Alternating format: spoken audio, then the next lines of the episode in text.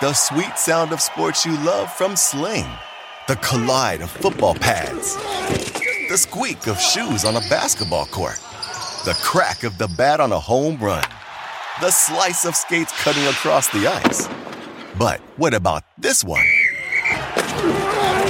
That's the sound of all the sports you love, all at once. Starting at $40 a month. Experience it all live with Sling. Sling. At Bet365, we don't do ordinary. We believe that every sport should be epic. Every goal, every game, every point, every play. From the moments that are legendary to the ones that fly under the radar. Whether it's a game-winning goal in the final seconds of overtime or a shot on the goal in the first period. Whatever the sport, whatever the moment. It's never ordinary at Bet365. 21 plus only. Must be present in Virginia. If you or someone you know has a gambling problem and wants help, call 1-800-GAMBLER. Terms and conditions apply. So Butler, yeah, they do go after DiVincenzo. They switch him. Let's see where help comes from here with Lopez. Butler steps in, kicks out. Robinson, oh, he got caught in the air, almost intercepted. Butler steps back to tie, tipped out. Ariza gets into the corner, Dragic to tie it. Yes, sir. Wow. They're going to go. And no now the Bucks have the last shot. They're going to go no timeout here. Don't let the Heat put in defensive subs. I agree with Butler is on holiday. Yeah, this is absolutely. I think they're going to just ISO Khris Middleton here against Robinson. Oh, don't this set is what this I would screen. do. Yeah, no, they, they are going to set the screen. They switch it. Middleton fading away on Robinson. Yes, Oh, with 0.5. Khris Middleton. Great decision by Bud not to take the timeout that left them that matchup. And although they tried to get stuck out of it, they went right back Robinson's way. And Milwaukee now leads by two, 0.5 left. We'll see if they put any extra time back on.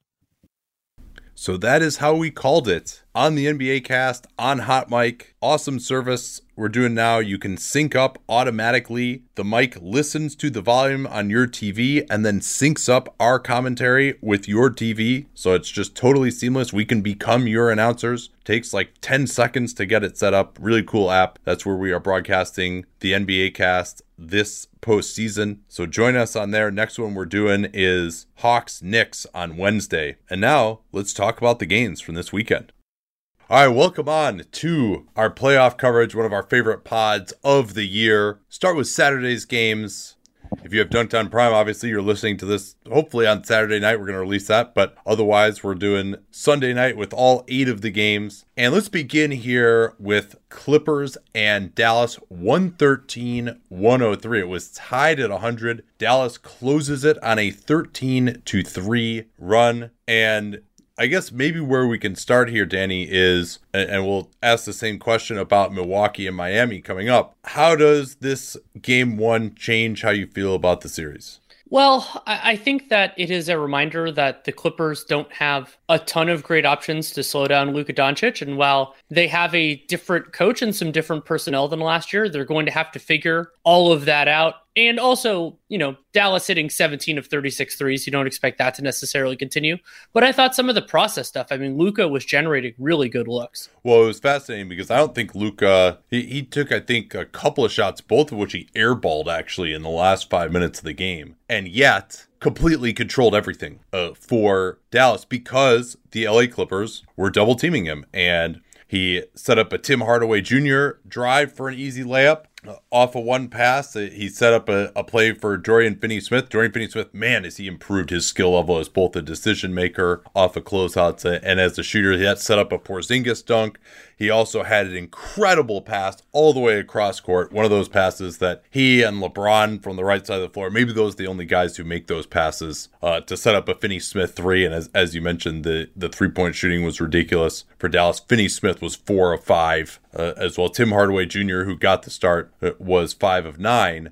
So he really controlled the game. And I thought the Clippers, their plan eventually was just we're going to double Luka Doncic. But it's really difficult to do that when you don't have the defenders on the backside who are going to fly around and make it difficult in a four on three. And so, you know, Marcus Morris and Nick Batum and Rondo, like those guys on the backside of the action, they're not really able to make those kind of plays whether it's intimidating at the rim, intercepting, flying out for closeouts. Like those guys are acceptable one on one defenders in a switch system, but they don't make plays defensively. And if you're going to double team, someone in a four on three has to make a play, and they didn't have that. And that's how you end up giving up wide open dunks and layups in the last two minutes of a close game. It's really just not good enough. Yeah, wholeheartedly agree. And I think another way of kind of distilling some of that is that when you're going to a switching system, part of what you're doing there is you're trying to turn your opponent into an isolation offense. And that can work. You know, and the Clippers have defensive personnel that I think lends itself very well to a switching scheme. But you have to be at that level one through five in order to make it work. And there were times when they were trying to do that and had Reggie Jackson on the floor. And while Jackson was an important part of the Clippers' regular season success, it gave the Mavericks an open sore to just pick at in those circumstances. Yeah, Jackson gave up a couple of drives to Jalen Brunson, who was outstanding in this game. He was out there at, at, the end for the Mavs as well. 15 points, seven of eight from the foul line uh, for Brunson. Brunson is a wonderful finisher. And again, with the no Clippers rim protection, like if he gets past that initial line of defense, there just isn't enough help there at, at the rim with this group. And they did sign Serge Ibaka. We thought that he could be someone who would be helpful uh,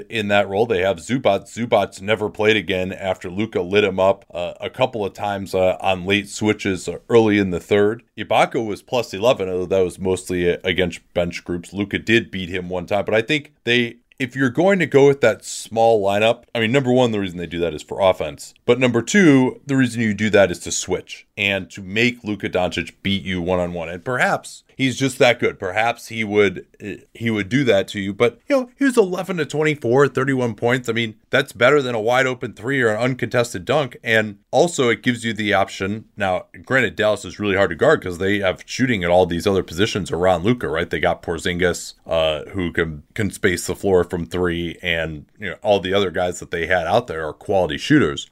But I mean, I think that yes, I, I know Luka was great in the first half and he had 30 points early on, but he can tend to wear down late in games as well. You know, he can tend to settle settle for that step back. But yeah, that, we can call that when you settle for a step back. Is that a settle? Uh, so I, I mean, and is that going to be perfect? No. Like you, you're this is a great offensive team. You're going to have to figure out a way to outscore them on the other end. And then by contrast, Kawhi Leonard, I think he only took one shot in the last five minutes or so, at least while it was still close, and he missed that. That was out of a straight ATO where they got him a quick handoff. But anytime he got in the post, they double teamed. Anytime that he tried to run a pick and roll up top, they double teamed. And Batum, Morris, Rondo, like Rondo was doing well for a lot of the game, but uh, missed a, a three late, missed a layup late, and it, even though he closed it out, so that was uh, that was pretty ugly. Also, I mean, really, you know, 13 points in the last five minutes. That's not that terrible, but to only score three, I mean, that was pretty miserable. And these were not particularly good shots. I thought. Would you agree? I would agree with that. And some of them were rushed. I thought that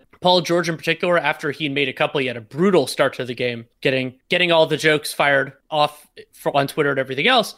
He had a better second half, but just forcing, you know, pulling up a three with 17 seconds left on the shot clock that wasn't even particularly open. And Marcus Morris took some terrible ones, got bailed out on one for a foul call. And the Clippers, it didn't seem like the Clippers really had a plan. Like the Clippers sort of provided Dallas with one because they were doing the same thing on Luka and creating these four on threes. But the Clippers, there wasn't there wasn't like an identity for them offensively, other than the very few times they were able to get out in transition because there's no transition in this game. Yeah, that that was definitely the, the case. And obviously Luka is way better than Kawhi as a passer, right? And they also yes. double team Luka more aggressively than they did with Kawhi. Another thing that I thought was a, was pretty good was, you know, they would switch initially, and then as Kawhi was about to start to attack against the switch defender, then they would run the double team at him up top after kind of everything had already settled behind the play. Whereas Luka, he gets off the ball immediately or attacks immediately, right? Like he doesn't just back out, all right, the switch, I'm gonna take my time here. Like he's he is getting that ball moving right away. Um, you know, you would hope that Rondo could help with some of this. And they do have this great shooting. You think you ping it around after the double team, they should be able to get wide open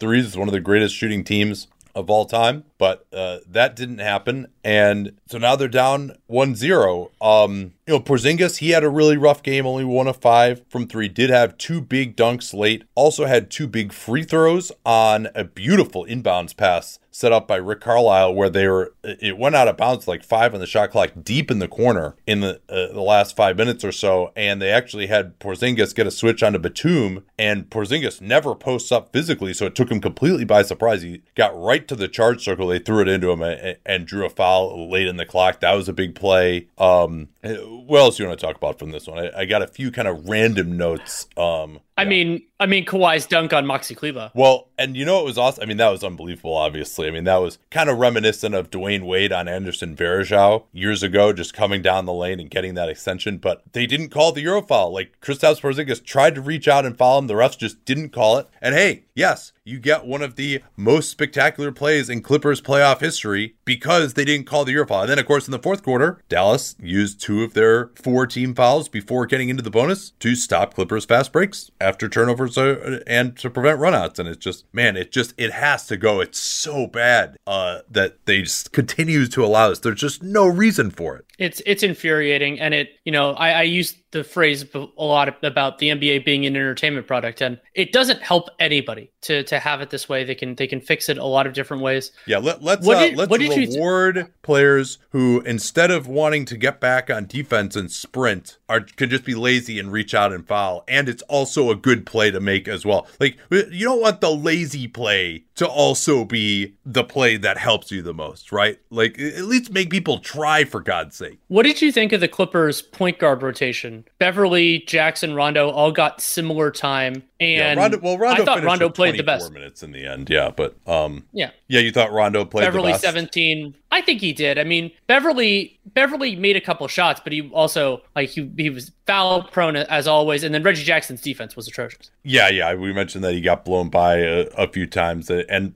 especially because they went to that switching system, right? They go to Marcus Morris at center, about seven minutes left in the third after Zubac uh, gets cooked a little bit, and that like you have to ha- have the lineup that's going to work there. Also, Beverley, frankly, might be their best help defender as well. And I realized, yeah, might be. And they also had Beverley guarding Luka, which I didn't think was a great idea because Luka is just too strong for him. As much as you know, I think the idea is like, oh, Beverley can wear him down, and then we'll bring in the real big guns. But I think maybe you just have to go Paul George right away, or even go with the go with Kawhi as well. Though Kawhi, I mean, he definitely wore down in the playoffs last year, having to guard the other team's best player and be their best scorer, which he still needs to be, frankly. Uh, so yeah, I mean, I think Reggie Jackson, you know, obviously it doesn't look good when he's not making shots. And yes, he was plus 13 in this game if you didn't watch the game. But and this is one of those plus 13s where he did absolutely nothing to to help them at all. Um, I mean, I think I might try to give Ibaka a little bit more of a look as a closer uh, as well. But I mean, man, when Finney Smith is hitting shots, like there are not many answers uh, against Luka. When Hard and Hardaway Jr. had that make in Kawhi's face late, yeah, that like, was he huge. looked really confident out there. Yeah, five of nine and, for Hardaway from three. And, and, and I mean, if you were to say Mavericks win by ten on the road, I wouldn't have said Porzingis has to be a part of it, but you, but we saw the importance of him at times last year when these two teams faced off. He was just a non-entity for a lot of this game, though we did have those important plays late. Well, but that's the nice thing about Porzingis on the offensive end is he's always providing value for you with his spacing. That's fair, right? Like like he, if you remember last year, Zubac actually was relatively effective in a drop coverage against Luka. He was at least able to affect him on some of those little floaters around the lane. Now Luka did abuse him a little bit more, but but I think that was kind of more getting Zubac out on the floor. I think if you go to a more traditional drop coverage then it, it, it, might that might be their just only against Luka, maybe their their best option. Um and Porzingis does have his defensive foibles, but they weren't really able to exploit that too much in this game. You know, the Clippers don't have like an incredible spread pick and roll game. Like they were able to get a, a, nice George spot up three out of a Rondo pick and roll in the fourth quarter. But it, outside of that, you know, they just didn't really have that much offensive pace moving the ball around. I hoped Batum could provide that. That wasn't necessarily really the case either. Um, so I mean, Porzingis does provide value by kind of forcing you to switch everything, and then you know Luka can kind of go to work, and you just you don't. If Finney Smith is hitting shots, like you just don't have anywhere to help off of. So What else do you have in well, game? let, you have let me see else? here. It was a crazy slow game, actually, but both teams. You know, had offensive ratings above, well above 120 for most of the game. Well, I'll give you this uh, the stats on it: 86 and 87 possessions, respectively, yeah, in a full Wow, game. That is like, I mean, again, the, you know, I think the league average is like close to 100 right now. So, and part of that was due to uh, offensive rebounding. That'll obviously extend possessions. Both teams were reasonably effective on the offensive glass in this game. And the Clippers scored 103, but had a 119 offensive rating. But it, it is worth noting, and obviously they shot 11 and 40 from three, and Dallas was 17 and 36, right? Like that's just that in and of itself. You would say, you know, during the meat of the game, the Clippers were right there. They're playing right with them. But then to see just the process in the last five minutes of the game, that's what really bothered me. For a Clippers ga- team that, by the way, has been terrible in the clutch all year and obviously was terrible last year in the playoffs as well. So that was what really concerned me is just at the end of the game. That's where I'm like, oh man, this is not good for the Clippers. Over the meat of the game, they'll hit more threes. Dallas won't hit as many in the next game. That's probably almost certainly the case. Um, the Clippers also only had five turnovers for the whole game. That's a big part of how they're able to maintain efficiency despite actually being below average in true shooting over the course of the game. well, and and the Mavericks don't force many turnovers, so that Yeah. could end up looming large in other games in the series. Yeah, they and the Clippers don't turn it over much either. I mean, they're not a dynamic ball movement team, but that's one of the advantages of not being a dynamic ball movement team is you never turn it over either. But the problem is if they double team you, then you're not moving the ball very well e- either. So, w- what would you have as the Clippers closing lineup going forward? Because obviously that was like the biggest fail time for them was the last five minutes. I think I'd go Rondo, George Leonard, Morris, Batum. But I'd be open to Ibaka depending on what scheme you wanted to run. Well, and this is something we talked about too. Was the Clippers have a lot of guys, right? Would they try Terrence Mann? No, that they, they tried him for one defensive possession where they gave up an easy drive to Josh Richardson at, at the end of the third quarter for a layup. Uh, you know, Reggie Jackson has been good for them all year. Like he's a quality regular season player. He's hit a lot of shots and he doesn't get exploited the way he did in this game defensively. Uh, and, and also, by the way, they almost always had a real center out there behind him. Um, you know, Rondo, I think he played about the right amount, 24 minutes. Maybe uh, you could say Batum a little bit too much. He was 32 minutes off the bench. Marcus Morris didn't give them a lot. He was 0 for 6 from 3. No, he didn't. Um, so that might be someone they would want to look at reducing his minutes a little bit, but he's part of that that versatility they have. I mean, I would just give Beverley as many minutes as he can handle and just take Jackson out of the rotation completely because I think they just need Beverley's defense. I would not put Beverley on Luka though. I would just start out with Paul George uh, doing that. And, you know, I, I do think there's something to the idea though that especially if they're going small, you don't want to have Kawhi or PG guarding Luka because if you're going to double team anyway, like why waste one of those guys? Out there. Those are probably actually your better help defenders, but they're still, you know, not amazing at protecting the rim, but they're they can fly around more on the backside more than some of these other guys can. Um yeah, but I, I mean, I think Ibaka's athleticism could be useful uh, and his rim protection. Uh, you know, I don't know how healthy he is. He was able to get into the post on Luka a couple times. He did have two blocks. He got beat by Luka one time though on a straight line drive to his right, where he just kind of let it gave him his right hand. Um, that seemed like to be the plan for the Clippers in isolation. Like there was one play in the third where Marcus Morris is like on the hip of Luka, on the like just playing it sort of the opposite of Harden, late in the clock, taking away a step back. That actually worked pretty well, but it was with five seconds on the clock.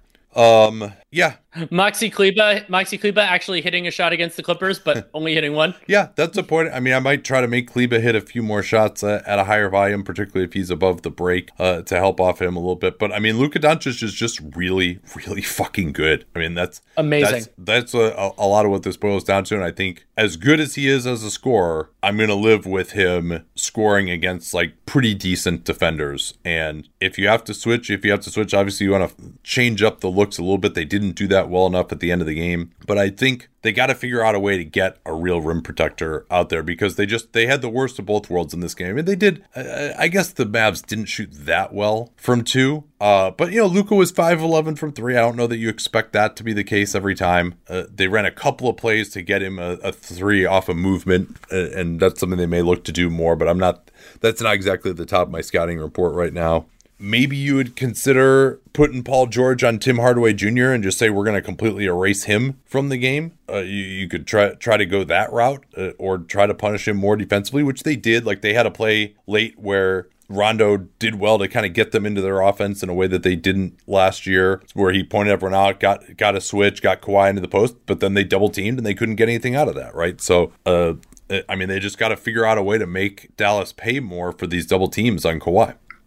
Um, from Dallas's perspective, you know, they got some okay-ish minutes from Nicolo Melli. He actually held up yeah. again as a, a, switch defender, like reasonably enough. Um, you know, I mean, I don't really like any of their big men a ton off the bench. You know, Powell played seven minutes, Cauley Stein played four in the first half, Melli. So, the, the, but they can also just shift Kleber to center and yeah. I mean, they have they have seven guys. They have seven guys that I feel comfortable with. If you include Brunson and Josh Richardson, um, and so you don't need a ton from everybody else, but you need you need to have guys, you know, in case of situations. Yeah. So uh, you definitely want to attack those guys a little bit more uh, if you're the Clippers. So I mean, are the Clippers drawing dead in this series? No. I mean, I predict they're going to win game two. I think we'll probably have a, a, long series. But I mean, they do have to figure something out a little bit more defensively. And really, last year, granted, this was without Porzingis on the floor, Zubac was just a huge part of what they did defensively. And Ty Lue he will default to offense. We saw that time and again in Cleveland, and that's what he did here. When he is threatened, he gets as much offense as he can, as much spacing as he can on the floor, and he tries to outscore you. And I don't know if that'll work against the Dallas Mavericks. I'm not sure that the Clippers, despite the fact that they nearly set some records this year, I don't know that the Clippers are capable of outscoring this Dallas team at full throttle. Like Doncic may just be that good with shooting uh, around him, but we'll see. You know, it, the Clippers obviously can shoot it better from three, and Dallas won't. And the Clippers potentially would have won this game if that had just changed. They're a good three point. Well, and the team. Clippers and the Clippers just had the best free throw shooting season of of NBA history, and they missed six. So then you know missed a few. Yeah. I mean, obviously, and, and some ended. big ones late. Rondo actually missed his oh, first yeah. two free throws as a Clipper. Not that he was like you know getting to the line a ton in the 17 regular season games that he played. Um, so yeah, this would this would be fascinating to see here uh, what Ty Lue is going to do in terms of personnel and.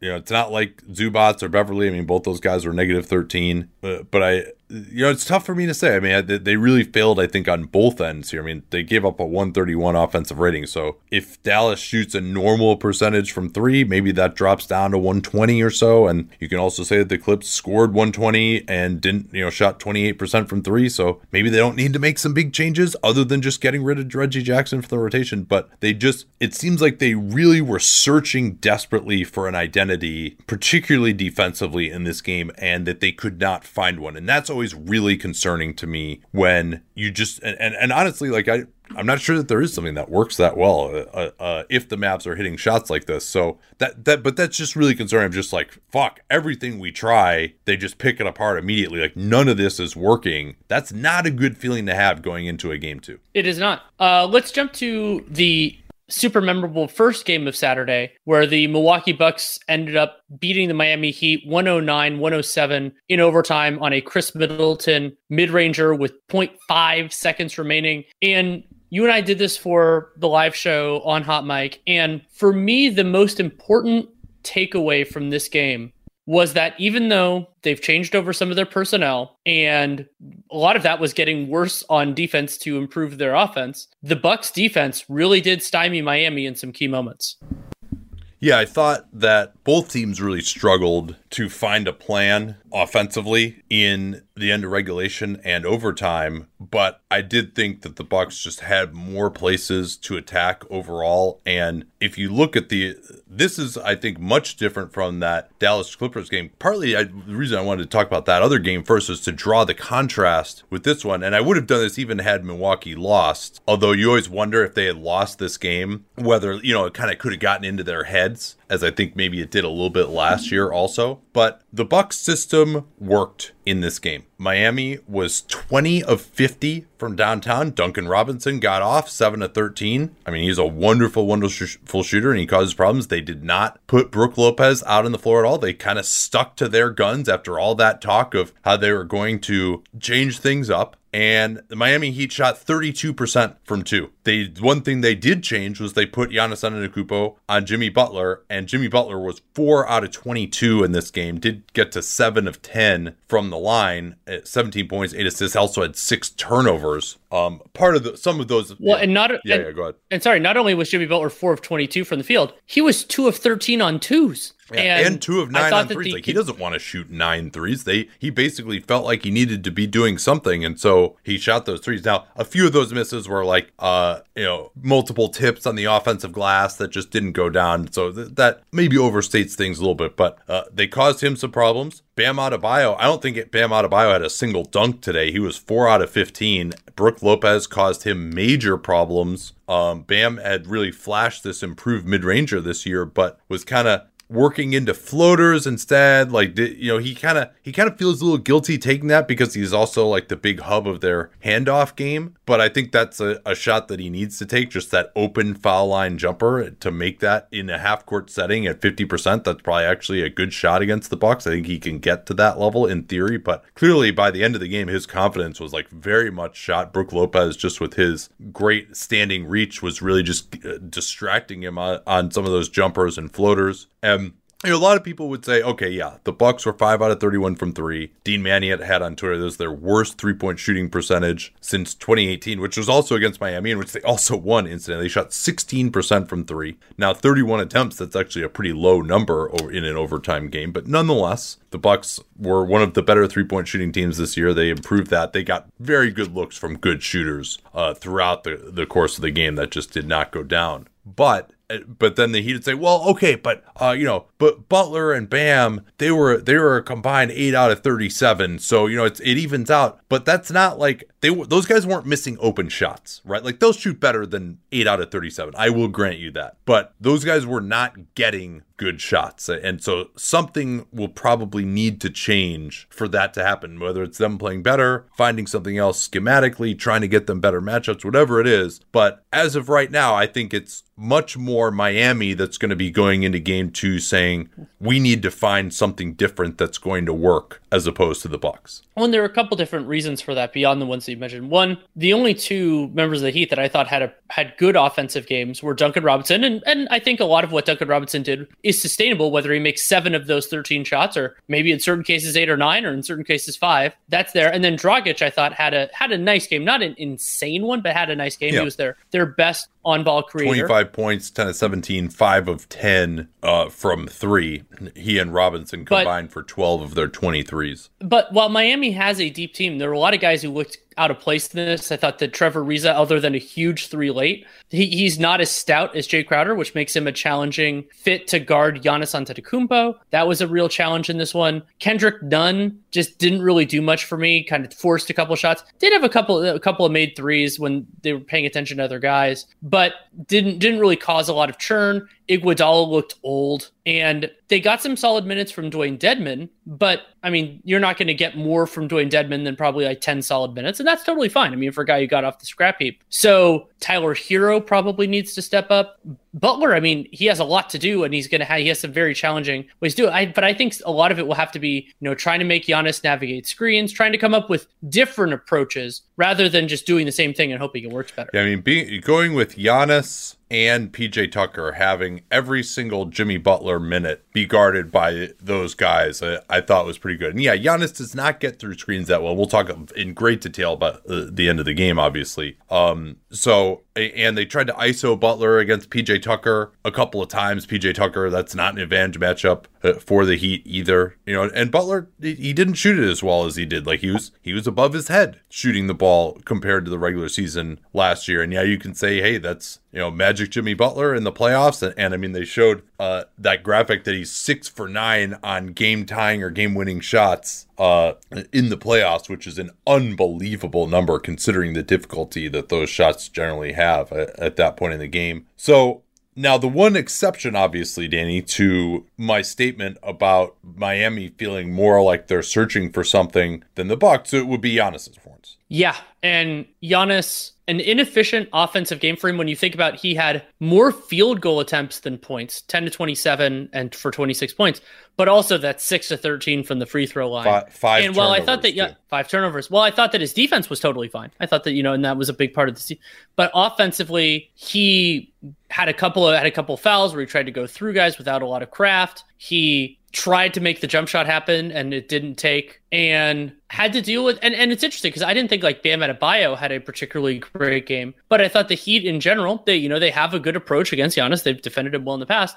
And generally speaking, it was, you know, it was the other guy stepping up. However, you know, it's not like Middleton or Jrue Holiday shot the lights out. They they did fine. They did well, but nothing too crazy. So here's the thing with Giannis 10 of 14 at the rim, 0 for 13 away from the rim. Now, some of those were closer shots. Like, I actually like the one that he has a pull up at the end of the third quarter uh, that just didn't go down, like where he actually like took a hard dribble and just like rose up, like he was actually shooting that with confidence at the end of the quarter. Um, you know, and, and there's a few of these that he's going to have to take that are kind of like those fadeaways. Uh, they ran that play for him all the time where they get him the ball near the left elbow and he tries to rip through and drive hard left, but uh, the Heat were ready for that after uh, he, he got one quick dunk with that with the left hand. So that that's one that's probably not going to work to catch him by surprise uh, anymore. But I think there's a, a pretty easy solution, and that's just that Giannis just doesn't need to create with the ball in his hands in this series. And because I think they have other advantages elsewhere. They had Khris Middleton guarded by Duncan Robinson, which was the case at the end of the game. You know, that's they've they've got that. They've got Jrue Holiday guarded by Dragic. Uh, you know, I think they they can go to that more and they can use him as a roller in pick and roll. The one thing I didn't like as much is having Giannis off the ball in the dunker spot and setting the screen with Brook Lopez because then Bam, especially when Bam was guarding Giannis, Bam was able to break up a lot of those plays to the roll man because he was already on Giannis. Like if they got the switch, they try to get Lopez in the post, Bam would come over and break that up. Um, so I mean, or even like kind of stationing Giannis, like not necessarily in the dunker spot, but just like you know a little bit higher up, so he can kind of get a running start to run in if uh, his man goes to help. Uh, you know that could be something that they could try. But I think just having him involved in the action, rolling downhill, uh, sucking the defense in, opening up the backside, uh, but you know, still a problem for the Bucks was their passing in this game. Like Jrue Holiday, I thought in particular had a number of plays where he just missed guys. Giannis had a number of plays where he just missed guys. Again, like there was one fast break where he could have just thrown it right to Jrue Holiday for a layup, but instead he missed the layup. The Heat came down and scored immediately on the other other end after Giannis like fell into the seats. Um, Jrue had a bunch of times when they ran pick and pop, and he just like couldn't get the ball to the pop man quickly enough, and allowed the a, a rotation to happen. Um, so the Bucks are not a great passing team. You know, other than Khris Middleton, he's really the only guy that you think of as a great passer. Holiday and Giannis, I would consider capable passers, uh, but I, I I do think the Bucks have like a few more matchups to exploit. Whereas Miami, you've got Dragic. You know, I think even more pick and roll for him, particularly at the end of the game, would be useful. And uh, you know, even running even more plays than they did for Duncan Robinson. Although Khris Middleton, I think, considering that he basically got no help at any time on a screen that was set by the center, I thought Khris Middleton did a pretty good job, honestly, to limit Duncan Robinson to 13 shot attempts. Yeah, he was rough in the first like five minutes Yeah. of the game, but after that, I think he settled down. Yeah, Robinson actually scored the first nine points for the Heat in this well, and, one. and one of the other important the other important takeaways of this game, i mean, we'll see how if it persists. Is you and I have been skeptical of some of the additions Jon Horst made on the edge of the periphery of the rotation, most notably Bobby Portis and Bryn Forbes, and originally DJ Augustin, but he got traded as playoff players. And the Heat weren't really able to exploit Portis when he was on the floor defensively. You know, the the Bucks were outscored in his minutes, but that's not a huge surprise. And then Bryn Forbes, n- not really a ton there either. And and he can hit shots. He didn't hit his threes in this game, but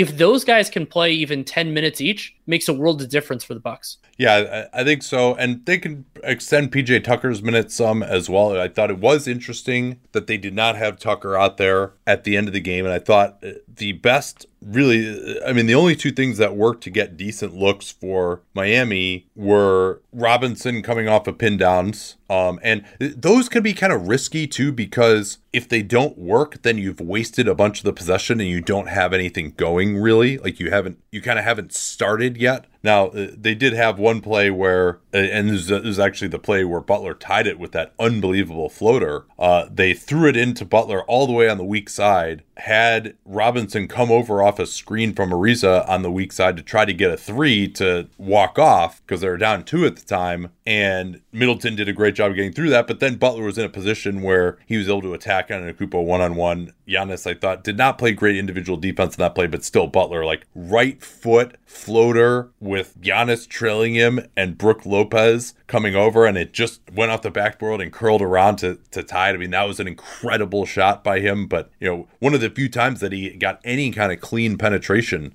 in that game. So, uh, and, and, then the other thing that worked okay was involving Donte DiVincenzo in screening action because they didn't want to switch. Giannis is not a good on ball. He's just not that experienced as an on ball defender against pick and roll. And so Giannis isn't really directing the ball to a side. They're switching the angle of the screen. That enabled Butler to get downhill uh, at one point uh, a couple of times. That was really some of the best drives. Uh, and then they were able to force help uh, and uh, kick out in those situations or actually let Butler attack someone and get to the foul line. I think one of those uh, hard fouls from Lopez occurred in that situation when he landed hard on his butt. So that was something I would go back to more but it, and would the Bucks go with PJ Tucker instead of DiVincenzo? You know, Brook Lopez played well, I thought. Like, I don't know that I would want to take him off the floor until you really, you know, can't defend with him out there. So it, that's interesting. I mean, I probably would have gone with Tucker rather than DiVincenzo, but DiVincenzo can play above the break, which Tucker just has to kind of stand in the corner, and he's not a, a great shooter. So that that's another concern for the Bucks as well. Like, I, I mean, the Bucks were defending well enough in this game. I think even with that kind of one weak point, they still had enough rim protection that they didn't get abused. Um,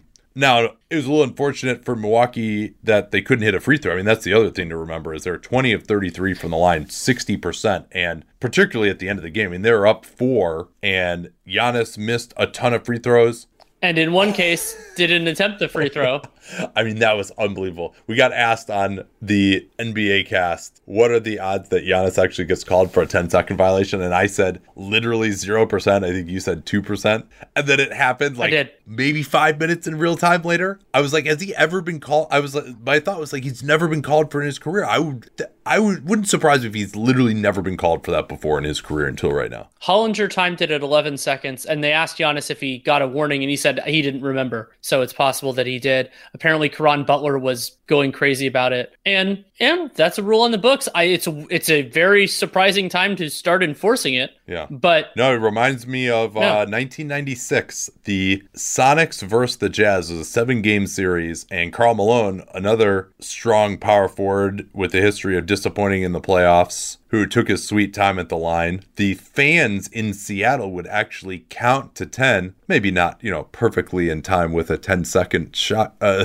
10 second timer, but they would just all count out loud as Karl was like going through his routine. I don't think he ever actually got called for it, but that was, that was like something that they tried to like focus on and the fans were yelling about. But I, I can't believe, especially the, at home, that that happened. I mean, that's just insane. I, I, we might we might hear that in we might hear that in Miami in a couple days. It wouldn't surprise me. Uh, yeah, the the they're going to be basically nearly at full capacity, which is awesome to hear. Um, yeah. So Giannis missed a couple free throws. Now Butler missed a huge free throw in the last minute as well. Yeah, would would have given the yeah, Heat the that lead. would have put him up. Uh, Giannis missed a, a pretty easy layup. Um, the Heat totally blew it tied or, or, down one with 34.3 left, two timeouts remaining. They did not take a timeout, which you and I were both going crazy about uh, on the broadcast. 34 seconds left. They could have at least tried to get the two for one if they had advanced the ball. That's a, that is the time to use your timeout when you can affect possession like that. As it turned out, uh, because Giannis missed the second free throw, they were able to get another chance to tie, but it would have been nice to, for them to not have to foul. Um, there was that crazy jump ball uh, with 13 seconds left, which was Dragic against Khris Middleton and Butler. You knew exactly what he was going to try and do because the Bucks had set up the place where they had where Middleton had to tip it, and Butler just ran to that spot, and Brook Lopez just barely got a hand on it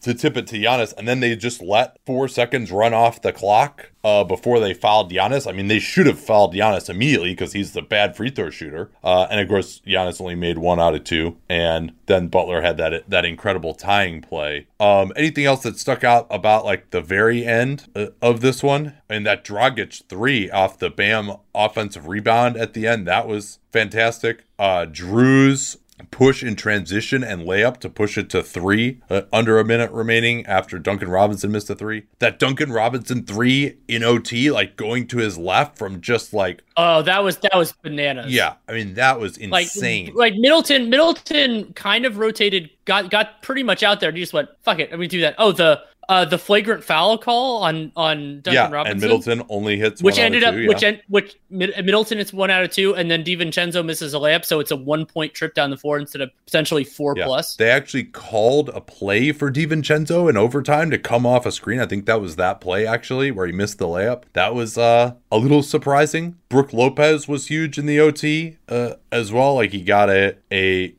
deep post up and drew a foul. He had a huge tip to tie it when the Heat were up actually. Um, so I mean, I, I think the other thing I would try to really look at as an adjustment for the Heat is just more Goran Dragic pick and roll in OT, less Jimmy Butler because Dragic has that mid range game which Butler is was struggling with, and the Bucks barricade the rim. Well, so and because Dragic and 'cause- and because Dragic can just pull that Right. shot if he has to. Like like Jimmy Butler, something has to happen for him to get a good look.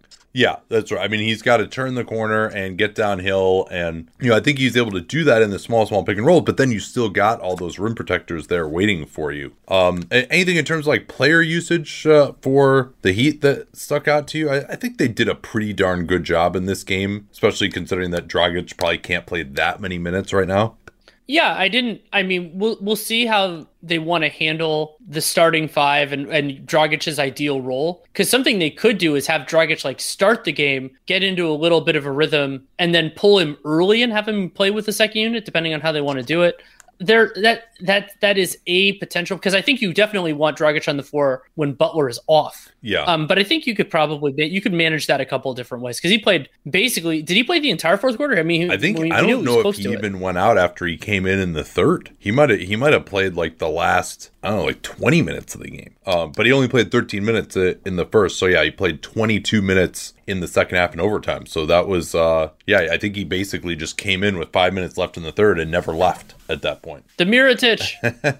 Um you know, Herro had played well down the end of the season, but it was 0 5 Oh, from 2. oh no! So Nate, Yeah. he, Dragic sat for 13 seconds of Oh yeah, I think they probably in the put fourth like Iguodala in for a defensive possession for him Yeah. or something. Maybe that's what it was. Uh Yeah, it was. I'm, I'm, I'm watch. I'm looking through the the splits. the very end, yeah. Go But no, I mean, but no, I mean, I think that Miami. One of the challenges is just that they don't have that many guys who can generate good shots for themselves and others. Like that's just it's. They have a wonderful defense. They have all these all these talented players, and they have guys who can convert some of the opportunities that are created. But maybe you put it in Bam's hands a little bit more and do some do some DHO some DHO stuff. Oh, they did have that really fun one where it was like kind of like a, a really short DHO at the free throw line, and Jrue Holiday got completely lost, and Dragic got an open open free throw line jumper. So things like that, maybe incorporate those a little more often. Yeah, I mean, I'd like to see Bam as a ball handler a little bit more. You know, I, I still think that his isolation game is underrated. I would probably even try to get Bam matched up with more of his minutes when Lopez is out of the game. And, you know, I think he could work one on one against Bobby Portis pretty well and, and maybe force some help. Uh, also, just kind of put him in the goal, or you could even run a, uh, you know, a, a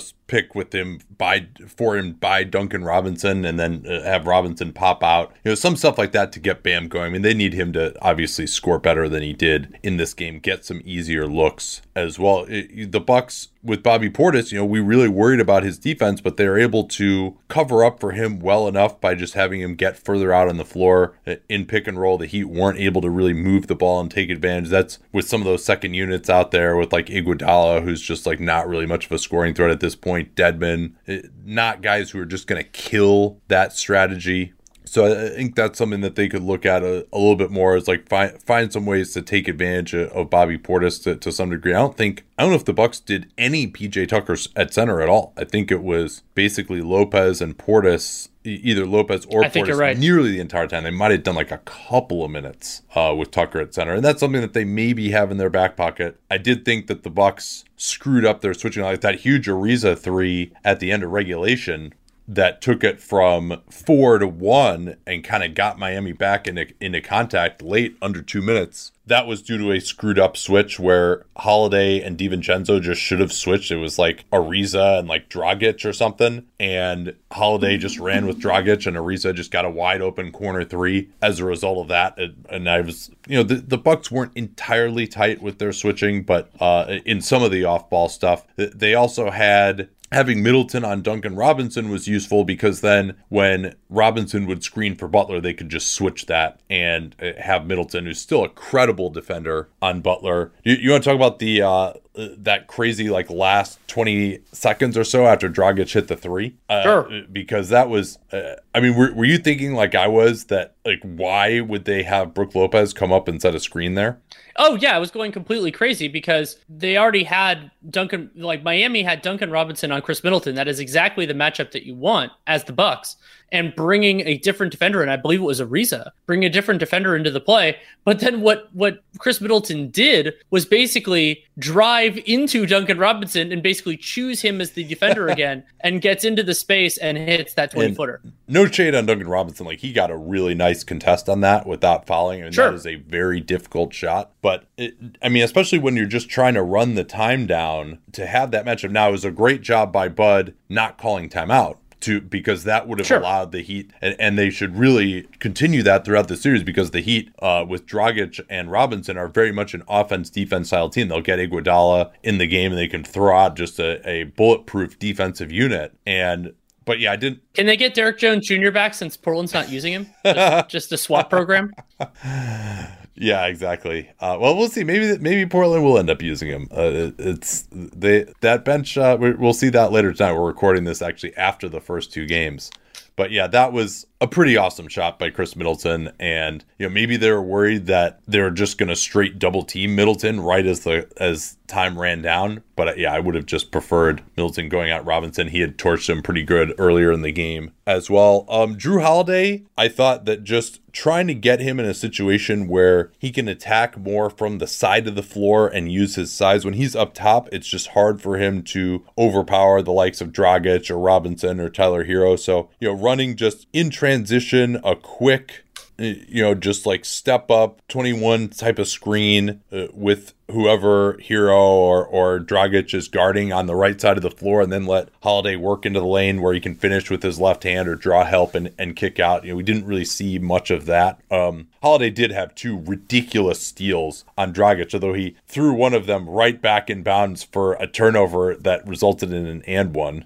Yeah, he basically threw it at Bam Adebayo, and Bam gets the Bam gets the finish. I do think there's more of a role for Kendrick Nunn to play uh, with his mid ranger. Like that's a shot that he can make. That's going to be open for them attacking Lopez in pick and roll. Um, I mean, the- the other thing that changed from last year, Giannis 45 minutes, Middleton 45 minutes. You know, they didn't fuck around. Pat Connaughton 10 minutes. You know, they didn't fuck around with anybody off the bench. Nobody played more than 18 minutes. And And this was an Right. overtime. I mean, but they probably, you know, game one last year, Giannis played 36 minutes. And uh, so, yeah, I mean, I'm trying to think of what ways there are for Miami to get Butler more involved. And I think just more pick and roll for him rather than ISO. I mean, they're just, or, or you just uh, the start off with the pick and roll with DiVincenzo's man, just to kind of get him going downhill, get penetration, let him kick out, let him get on top of the rim quickly, draw some of those fouls on Lopez, for example. Uh, I think that would be a, a good adjustment. Other than that, you know, I don't see a ton of things that really Miami can do, right? Like, I mean, that's, they shot 40% from three on super high volume, and they still just could not score in this game. And they'll shoot better on long twos, probably. They won't shoot as well on threes, so that's probably going to make things worse. They did do a great job in transition defense, as they always do uh, against the Bucks. The Bucks really weren't uh, only had 12 fast break points, and very few of those came late, other than just off of like straight turnover runouts, like that holiday play uh, in OT. So yeah, I mean, I think uh, ultimately I feel pretty good about this as the Bucks. Like to shoot five at 31 from three, 20 at 33 from the line, and to still win, and just to control Miami this much defensively. Um, and, and Miami's kind of lack of a stretch five, I think that actually hurt them a, a little bit. Like they hilariously they actually missed Kelly Olynyk uh, in this game. Yeah, I mean, oh, Olynyk only played 50 minutes in their series last year, but they were very impactful 50. Yeah, he had like some nice runs, just kind of messing with. So I like honestly, as of now, I we all said, hey, they got to get a, a, more of a plan here. Brook Lopez, they can't get killed by Duncan Robinson, and they did get killed by Duncan Robinson, but they did enough to hurt him on the other end. And he and Dragic were the only Heat players who did anything, and so and those guys combined for 12 out of 23 from three, and the Heat still couldn't score. So I expect this to continue to be a defensive series, but I expect that the Bucks have more of an opportunity to score well because it was just the Bucks missing threes, like 57% from two. That's fine for the Bucks. Um, and both teams had 17 turnovers, which I mean, this was just an incredibly intense battle uh, between two tough teams. And, and, so, you know, if it's close down the end, it can be anyone's game. You know, I still kind of trust the Heat's clutch DNA maybe a little bit more than the Bucks, but uh, this is a close game. I expect the Bucks. It's just easier to me for the Bucks to improve their performance just by hitting some shots and free throws. Whereas Miami, it's not nearly as simple for them uh, as far as playing better offensively. Agreed. Let's get to the evening games on Saturday. Start with Portland and Denver. And my biggest takeaway here in what was a 123 109 Portland victory. They largely controlled the fourth quarter, went on a little run late in the third, uh, fueled by, uh, of course, Damian Lillard. My biggest takeaway here was that generally, although Jokic and Damian Lillard are both awesome offensive players, and I think that Jokic is a little bit better of an offensive player than Damian Lillard, that because of what these two teams have around these guys, and also perhaps due to some of the deficiencies of Jokic himself defensively, that Portland just has slightly more of an answer for Jokic than Denver has for Dame Lillard. And that to me, I, I think is going to be uh, the big difference. And I, I really loved Portland's plan uh, against Jokic in this game. Well, I'll, I'll, let you. I'll let you start there without how you would describe their plan. So, 34 points for Nikola Jokic, 14 of 27 from the field, and Jokic is shooting, you know, 14 to 27 from the field. That's a little bit below his normal efficiency. And Jokic was six for six around the basket, two of seven from floater range. He could usually be a little better there. And then he was six out of 14 on jumpers, three of seven from three. But the flashing red number in this game that I think tells the story it more than anything is one assist for Nikola Jokic. And Jokic has made awesome strides as a scorer this season. That's what's gotten him to MVP level. I think it's made him potentially the best offensive player in the game, where he was sort of in a group maybe a little bit below the best before the season, during the regular season. And Jokic was definitely, he attacked. He took 27 shots. Like that's what he needs to do for this team. But to only have one assist, and if you just look at where his shots came from, the other thing too, only three of four from the foul line, which uh, again, they, they've complained for a long time that he doesn't get fouled that much. But between Yusuf Nurkic and Enes Kanter, who's guarded him the post in the playoffs before, they have guys who aren't going to just get completely trucked by Jokic, where it's a layup or a foul every time. And so you see from that shot distribution, 21 of those 27 shots are away from the rim. And they did that without having a crazy double team. And some of those shots at the rim were off uh, offensive rebounds, uh, where the Nuggets were killing them in the first quarter.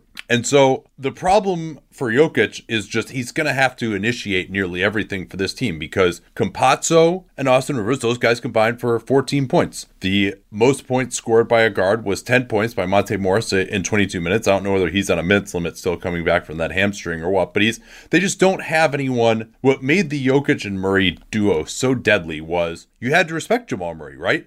Not only are you guarding Nikola Jokic, but you got to your center has to worry about Jamal Murray coming off of those handoffs. And those guys have seen everything. They can attack every possible coverage, and that can get Jokic wide open pick and pops. It can get Jokic coming down the lane with help coming over where he can make a decision and set up his teammates. And so Portland, with very few exceptions, did not double Jokic in the post. And they said, All right, Nikola, you're just going to have to beat us posting up. And he was effective at that. He had an efficient ish game, you know, hit some threes, but it wasn't dominating enough to make up for what this really, really good Portland offense can do to a mediocre Denver defense on the other end of the floor. One useful piece of context, not not that I disagree with with what you're saying, I, I do agree with it. From Royce Young, is that Jokic's teammates shot one for ten off of passes from him. So if you want to call yeah. it potential, but, but but even yeah, but even ten is potential, potential assists, assists is, is, very low for him. Yeah. yeah. Whereas Lillard had 15 potential assists, 13 of which became actual assists because his teammates were absolutely molten yeah. from there. But the point that you're the point that you're kind of getting towards is a really interesting one, which is I think back to, you know, like there was a strategy that I advocated for the Heat to do against Dirk Nowitzki back in the 2011, 2011 finals, finals yeah. where you can, you know, he'll get his and you'll you'll get that, but that if especially if if you have an offense as talented as Portland's and Portland in this game put up a completely ridiculous 135.2 offensive rating and and yeah, that's probably not going to continue throughout the series. They're probably not going to shoot 19 of 40 on threes every night. But if the idea is Jokic is going to get his, these other guards can't really create enough, and like that that that that gives us a fighting chance. I think that the Blazers' tact is is sound. No, I, I think that's right. And yeah, Michael Porter Jr. one of 10 from three. That's not going to happen. He's one of the best three point shooters statistically uh, of the last five years, and he takes hard shots too. Wait, he wait, took hard I, shots in this game. Can yeah. I t- can I t- talk for a second about Michael Porter's shot chart because it's so crazy? crazy. Oh, please, yeah. Eight of eight in the restricted area, three of three from mid range, and then one for 10 from three. And I, I mean, his threes were, some of them were on the tougher side, especially in those minutes when he plays without Jokic. And there's a lot on MPJ's shoulders during that time, even though it's not like Portland has great defenders for the most part out there. But I mean, Porter Jr., so he did the efficient stuff and he had some nice finishes around the basket, also had two block shots. But it's going to be, it's going to be a challenge for the Nuggets to get the metric ton of clean looks that they're going to need because Portland, that was the other thing for me. Portland was generating so many good shots for capable shooters. Yeah, and those capable shooters again, they're not going to go 19 of 40 from 3. Sure. But you know, the Blazers bench really held up against that more defensively focused Nuggets bench and, you know, Carmelo got off early with 12 points in the first quarter, in five minutes in the first quarter. Simons was reining it in, four of five uh, from downtown. He had 14 points. They actually, they played 23 minutes uh, of him in this game, and they didn't have to go too many minutes uh, for their main guys. But then the 13 assists for Dame Lillard. And that is, is a good note from Royce Young that, you know, 13 out of 15, like teammates generally aren't going to shoot that at, on your passes. But Dame had seven assists just in the first quarter, and some of those were to Carmelo when he was raining fire from the outside. And you know, Lillard himself was was 10 out of 25, but 5 of 12 for, from 3. But he really just completely controlled the game because they're the Nuggets had to get if they didn't get two on the ball, then Dame Lillard was going to get an open three. Uh, and Campazzo tried gamely, but it's just not only is it is it that he it can kind of be figured out a little bit by guys, but he's just too small, and it, even guys like Steph and Dame can use their bodies to create separation against him. But it's also just in a starting role. You know, if you're playing that way in FIBA and you're playing that way in you know two games a week at the most and you're playing 20 minutes a game, and oh, by the way, you don't have Dame Lillard there either, and they're not, the sole focus of the offense isn't to get Dame Lillard the ball on every possession. You can play that way in FIBA. It's really hard to do that over 32 minutes at NBA playoff type of intensity. And Campazzo, I mean, he, he tries really, really hard, but he's just, he's not going to be able to get through every on ball screen. Like, that's just not possible in today's NBA, particularly with some of the liberties that are given with screening. And then Dame Lillard, yeah, go ahead. Well, one of the other fascinating dynamics of this game was something we haven't seen from the Blazers very much this year, which is Damian Lillard post ups. Yeah, that that was huge too. He is, according to Synergy, he finished five possessions out of the post and did it with 11 points. And so I think they maybe did it four times. Uh, actually, three was, was all that I saw. So just just like a little thing in transition, if he's uh, Campazzo's guarding him under the basket, uh, try to post up a little bit, and he drew two fouls, one on Campazzo and one on Monte Morris, and then one where Campazzo went flying trying to front him in the post, and Dame just stepped back and, and hit an easy three uh, with nobody on him. So that was a wrinkle that they they brought out. I mean, they've also got Markus Howard as well. Like that, he's not gonna be able to guard Dame Lillard in the post either. You know, Rivers is really probably the only guy, and they were, uh, needed Rivers, who I mean, they're starting Campazzo and Rivers, right? Like okay, rotation players maybe in a 10 or 15 minutes per game role, but 32 and 33 minutes the playoffs is a lot. Um, so then you know Jokic, if he tried to get up on the ball, uh, he got blown by by Dame and got blown by by CJ a bunch of times in the first quarter. The the first half really for Jokic was like 2020 playoffs against the Jazz, first four games type of level. Um, and there's no Gary Harris coming to kind of bail them out. And uh, so Dame was getting to the rim. He would shoot the three, or a lot of times too, if they tried to bring the guy up, then he's throwing the perfect pocket pass to Nurkic, uh, who was able to make some plays. Nurkic had five assists and had a ridiculous dunk all Oh, over man. Aaron Gordon, just completely ended him. Uh, shades of what Derrick White did to Paul Millsap two years ago. Uh, same end of the court, I believe. And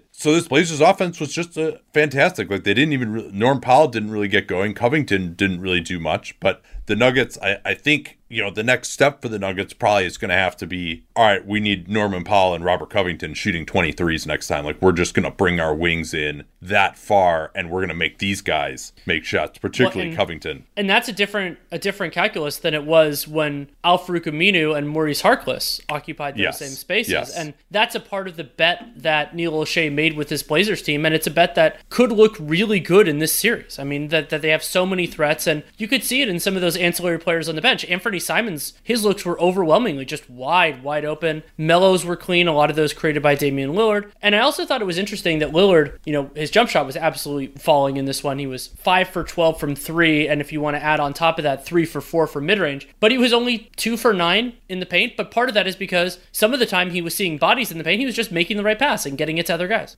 Yeah, there were a few times when he kind of got sent flying, and he didn't have a very good defensive game either. No, he did not. uh, to to be clear, particularly in the second quarter. Um, so I, I, you know, I think the like there's things they can try, but like the things that they're gonna try are just okay. Let's just hope that this guy doesn't beat us, as opposed to like really affirmatively being able to stop people. I thought like Michael Porter Jr. had like an okay defensive game. Aaron Gordon had an okay defensive game, but they they kind of had their foibles too. Like they would go after those guys in in drag screens and transition every once in a while, and then kind of catch them napping. Porter Jr. I thought was okay switching on to Dame. Yeah, Um, I, I thought Porter Jr. and sometimes did a better job on Lillard than he did on Carmelo, where he got lost a couple times.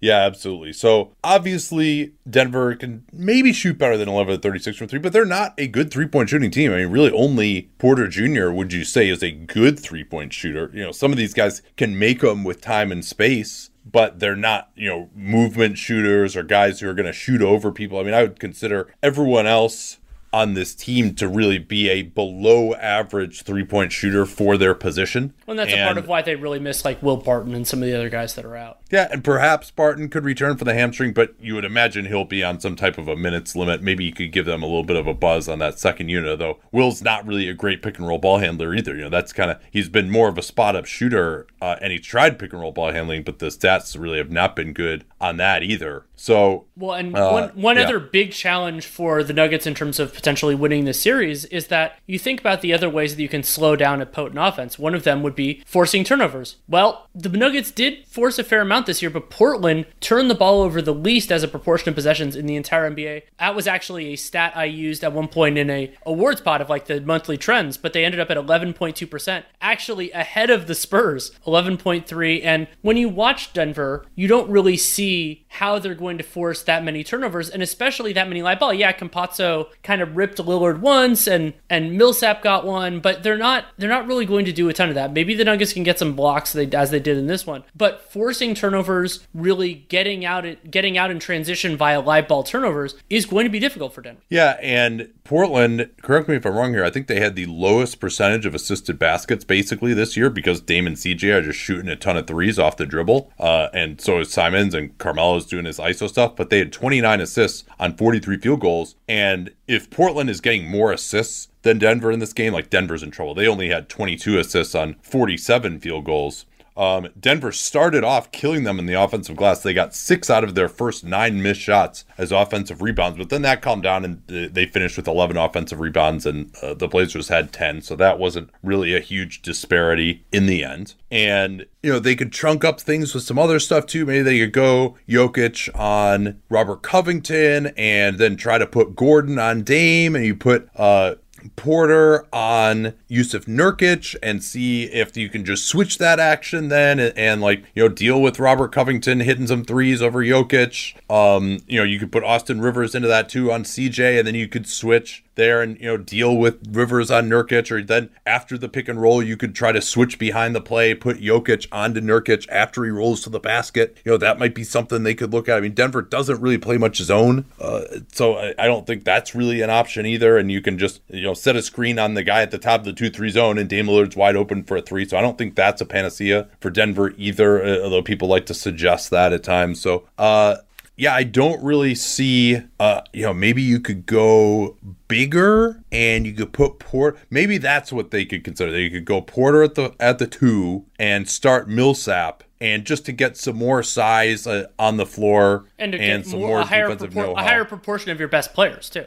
Yeah, and but then you've got the problem, and, and you, I guess you're just doing trying to do more switching there too. Maybe maybe you have Millsap guard Jusuf Nurkic, and you know then he can do some switching because you don't you're not really going to be able to get over a screen with Porter Jr. Or I mean maybe Gordon would guard CJ, and they put Rivers on Dame. Um, or, I mean they probably still need a point guard though, so Campazzo would probably have to still start. Uh, maybe you could go with Morris in the starting lineup. They could consider that. I don't think Morris is any better than Campazzo though. Uh, honestly, like Morris can is a little more juice as like a score on floaters and stuff, but still not the kind of guy who's going to have the gravity as a ball handler that can give them the ball to Jokic on the move in space. So I mean, there's some things they could try. I think uh, just because their guards really are not that good, and uh, Markus Howard is is a nice story, but you know when he tried to come over and and help out on a side pick and roll, and he was uh, you know just about four feet too low to stop Jusuf Nurkic from dunking. Yeah. That kind of encapsulated that some of the issues that you have. You can't play him and Campazzo together, especially because CJ too. I mean, he'll a small guy like that, like CJ, will just create a ton of space uh, on him. I don't think Morris can guard CJ either. It's really only Rivers among their guards who can guard CJ. So there are just a ton of matchup issues right now. And I'm not saying Denver is totally dead right now. I mean, obviously it would have been nice if they could have won some of these games, uh, won game one, and uh, you know held serve at home. Um, and you know they'll probably win game two, and they're going to win games in this series. Like that's going to happen. But it does kind of feel like they win game two, lose the two in Portland, like then, and this maybe ends up being Portland in six. Like that's kind of how this seems to be trending right now because I just don't see what the answers are. And also, I would say this, Danny, I think Dame Lillard is a better player now than he was two years ago in terms of just his ability to control a game and the pick and roll and just like dicing up every coverage. And and Denver just has nobody who can make him uncomfortable.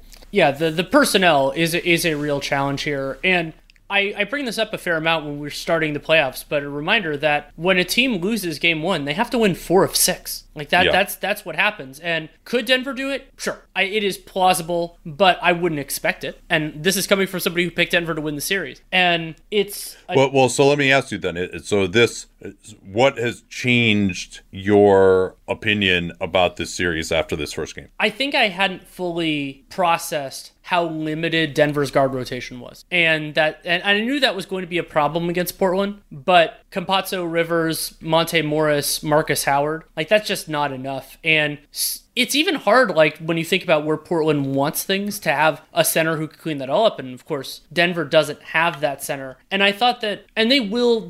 I think Denver's offense will look better in subsequent games, especially when they make a higher proportion of their shots. But I don't think they're going to get to the line a ton. I, I don't think, as you said, they're going to drill just a, an absolute ton of threes. And there will be games where the offensive rebounds are there. So it's just like the I, the concept of how they're going to consistently win games in the series. It just isn't quite what I thought. I thought, oh, you know, they'll have these advantages at the forward spots, and and MPJ can go off, and you know, he'll he had 25 on 21 shots tonight, but I think he could still be more efficient because he didn't make his threes. But the idea that they're going to do that every time, and and basically you have to expect, unless Portland misses a ton of shots, that Denver's going to have to kill it offensively to have a shot. Yeah, I just don't see how Denver is going to significantly slow down this Blazers offense. So I think what I would do, my adjustment would be, I might even bring uh, Austin Rivers off the bench. Maybe you, maybe even do start Rivers. Maybe you bring Campazzo off the bench and you just say Nikola Jokic is like straight up our point guard. Like he's to bring the ball up, and we're to start Paul Millsap, move Porter Jr. the two. We're just to be fucking huge out here, and at least we can take away stuff at the rim. We'll hide Jokic on Covington a lot of the time. Put Millsap Millsap on Nurkic. We're gonna do some switching. Uh, if you if you want to go one on one against us, well, hey, we've got all this size out here. I mean, also, or you could say we'll still have Jokic on Nurkic, and but we're gonna blitz more aggressively, get the ball out of the uh, Dame or CJ's hands, and then we're gonna at least have Millsap on the back line who can make us some plays defensively a little bit. Just go back to the old school Denver Nuggets from a few years ago. JaMychal Green could get involved in that as well, and just because the reality is that all their good players are big right now, right? Like Paul Millsap is a better player than uh, Austin Rivers or Facundo Campazzo, probably, uh, even at this point in his career. And, and so I, I, think that's what I would try to do, and that maybe that could give them enough, and you know they can bludgeon him more on the glass as well. Uh, maybe Porter Jr. will be guarded by a smaller player, which enable him to get off a little bit more, and then you know Millsap and Gordon. Uh, Gordon hasn't shot it great, but he was two of four tonight, and, and Millsap actually has been a better shooter this year. So you hope to get just enough shooting there. Like I don't know that like Campazzo is so much greater of a shooter than like Millsap is off the ball. So maybe maybe you just try and do it do it that way. They started that lineup at times or close to it, and maybe you. I, the reason you would start Rivers instead of Campazzo is just that you can get a little more size on either Dame or CJ on the perimeter, or do some more switching one through four. Um, but it's you know, maybe they don't want to get that drastic with it yet, but I think I probably would, honestly. Um, maybe maybe you don't start that lineup, um, but maybe you have it ready to go to if you're getting just totally lit up again. Uh, you ready for Boston and Brooklyn? Yeah, let's do it. So, in many ways, the the first half went about as well as you could expect for the Boston Celtics. Their their defense looked good. The Nets weren't Nets weren't hitting shots, and then all of a sudden the Nets started hitting shots. And I think we, to me, this was a reminder of why you and I both thought this going to be a short series in some ways it was, and in other ways it wasn't. I mean, the the way in which it was was Brooklyn beat them by 11, and they shot it terribly from three. I mean, all by the way, all four home teams, Pelton noted this, were just atrocious from three. I think the Nuggets shooting 30% was like the highest of any of these yeah, teams. I'll give the whole stat after day one. Road teams shot 43% on threes, home teams shot 25%, and the road teams took more as well. Yeah, and so Boston started six out of 13 from three, and then there were five out of their final 17 from three. Actually, probably better stat is they're eight out of 17 in the first half, and then only three out of 13 in the second half. And really, that 13 number of even shots to get up was very disappointing for them. And I think, but my biggest takeaway is that despite eight of 34 from three, and I think they hit their first three pointer with like what one minute left in the first half or something like that that. They're like one out of 12 in the first half, and then they got going a little bit in the second, but it made six in the third quarter, and then they only made two in the fourth quarter. But I thought the Boston or, or, uh, the Brooklyn Nets defense was legitimately good tonight, other than Blake Griffin, which you know that's easily enough solved. You agree to? Do you think they actually played like legitimately good defense? I thought they played pretty well. I mean, we we've seen Kyrie have his moments, and Durant wasn't always a hit, but he was more hit than than he than he often was during the regular season. Harden competed, ended up with four steals. A lot of those his ball hawking nature, you know, not necessarily like tearing guys up on the ball. I thought that he looked good, and getting and, and something that I think we'll see more of these guys later is that once Steve Nash got into some of his bench guys, you could see more of the theory of how this could work with Bruce Brown or with Nic Claxton in particular. Yeah, Claxton, uh, he did pick up two fouls right away and only played 11 minutes. Um, and you know, like within like his first two ISO possessions, he, he committed two bad fouls. But uh, yeah, I, I think it was good for him to get his feet wet. Um, Griffin was plus one, but had three fouls, four assists, didn't attempt a field goal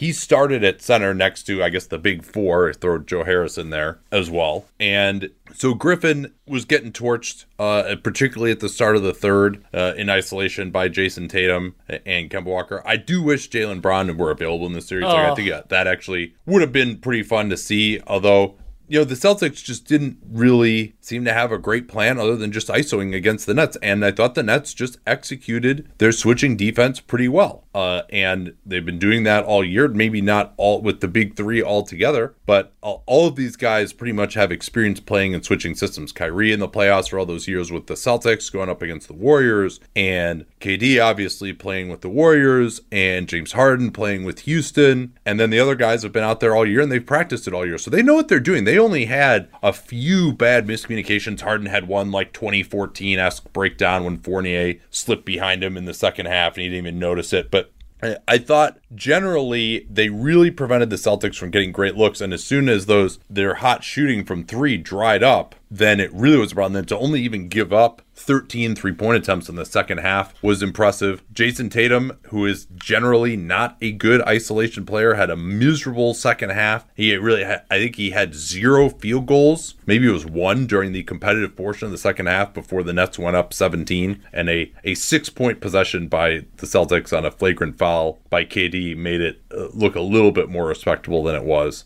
And Tatum was just his shot chart, Danny, was just atrocious. 0 of 7 from mid range, 1 of 4 from that. I mean, that's the other thing. Only four three pointers for Jayson Tatum. And, you know, he's just, he's not going to be able to just blow by guys and force help. And that's really what you have to do against these switching d- team. If you're going to ISO, most of these, you know, if you don't have three of the greatest isolation scores ever going against the other team switching, then you've got to be able to get into the paint, force help, kick out, eh, rather than just going for your own offense. And they don't have anyone really who can put that type of pressure on the defense. Kemba had a miserable night as well. He had three fouls in the first half and it hit a few garbage buckets late, but it, it, he really struggled. He only played 27 minutes. He was the team worst, negative 21. Uh, but I, I, will let you talk about the one bright spot for the Boston Celtics. So I know I know you are uh, uh, champion at the bit for that. Oh, I am. My beloved Time Lord. And Robert Williams was so damn disruptive in this game. It was absolutely delightful. And okay, I'm going to give you I'm going to since you are since you are typically very good at this,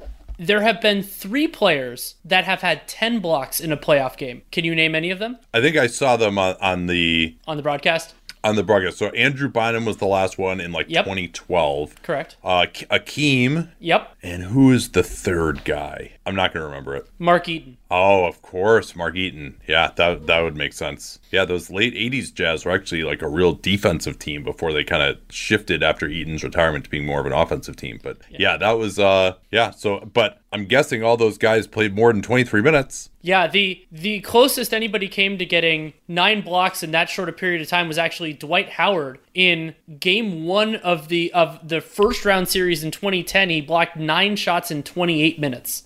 And Robert Williams, he was everywhere, surprising guys with his length. Also, almost got a triple double in 23 minutes with points, rebounds, and blocks, which was incredible. And he had this sequence. Well, I guess it wasn't a sequence; it was just a stretch during. I think it was the was beginning the, of the fourth, fourth quarter. quarter, right? where he blocked, yeah, like blocked like four shots in a couple of minutes. Yeah, at one point he had seven blocks in 15 minutes. Uh, and even more impressive to me was, I mean, Boston switched everything. That was their scheme. Uh, not literally everything, but they, I mean, really the first time they've done that with Tristan Thompson. Uh, at center, and then they brought Williams, and I'm like, hmm, are, are they? Because I, I thought maybe we're not even going to see Robert Williams because they're switching everything. Maybe they're going to go to Grant Williams instead. No, because they didn't play Grant Williams at all. They went with Robert Williams, and Williams has looked better on switches this year. But I'm like, man, with the turf toe, really? Like, is he going to uh, be able to switch with these guys? Like, he was terrible, terrible on switches last year, though he had shown something in college uh, to be able to do it. Uh, but in the bubble, he was like the Miami series, he was like going against Jimmy Butler. He was just foul every time. And so no, he just complete Harden tried to dribble past him twice, couldn't do it. And Harden's like, oh, okay, I'll just go back out to the perimeter now and try this again. Went to the step back, and Robert Williams just got off the floor and blocked it. It was, it was an it was an unbelievable sequence, and you know he got a bunch of offensive rebounds and big dunks uh, as well. So uh, that was really exciting, and the fact that he could hold up as a switch guy, I think, was really exciting uh, because I mean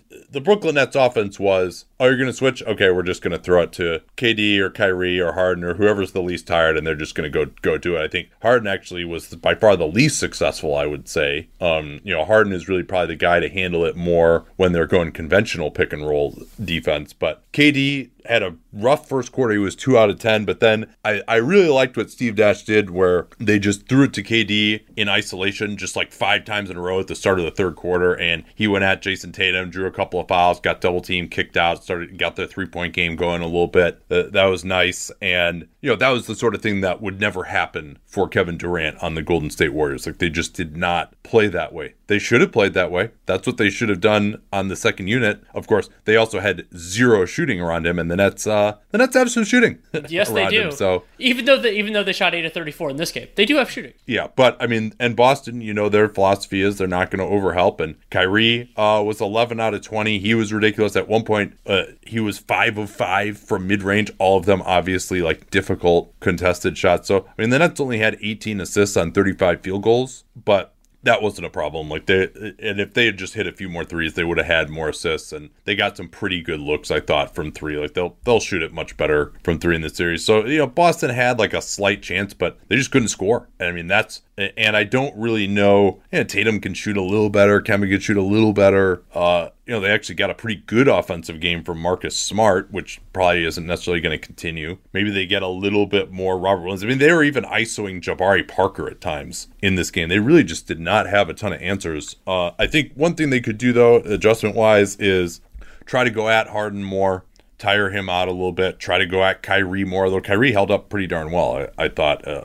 as a switch defender. And the Nets, I mean, they're just pretty tied together. Like, you're not getting the little system buckets. The Celtics were not really looking for that, able to get that. They're not like a crisp passing team. They're not really a very good passing team. Um, you know, they, they, weren't. Maybe Robert Williams can get some of those quick slips to the rim at times. Uh, but the Nets did a good job of switching out behind the play from bad matchups. Uh, I thought KD defended Tatum pretty well one on one, so that that was pretty good. Um, certainly more Robert Williams if he can play more, but I mean he re-aggravated the turf toe again. I'm sure he's getting like a pain-killing injection in that thing every time, and that kind of probably wears off by the second half. So I, I don't think he can go more than 23 minutes. I don't either. You would imagine. Uh, Payton Pritchard, they tried him, he got just lit up. I, I thought in the second half, the Kyrie just uh, eyes got wide as saucers, uh, and they put him in screening action. He's not really going to be able to guard any of the the big three guys if he gets switched onto him. Know, maybe you go more Grant Williams uh, as well. Maybe even Grant Williams at the four, just to kind of give you a little bit more like help defense and intelligence. Um, you know, maybe the ability to mash some switches a little bit, but obviously Brad Stevens doesn't really seem to particularly believe in him if he's playing Jabari Parker over him.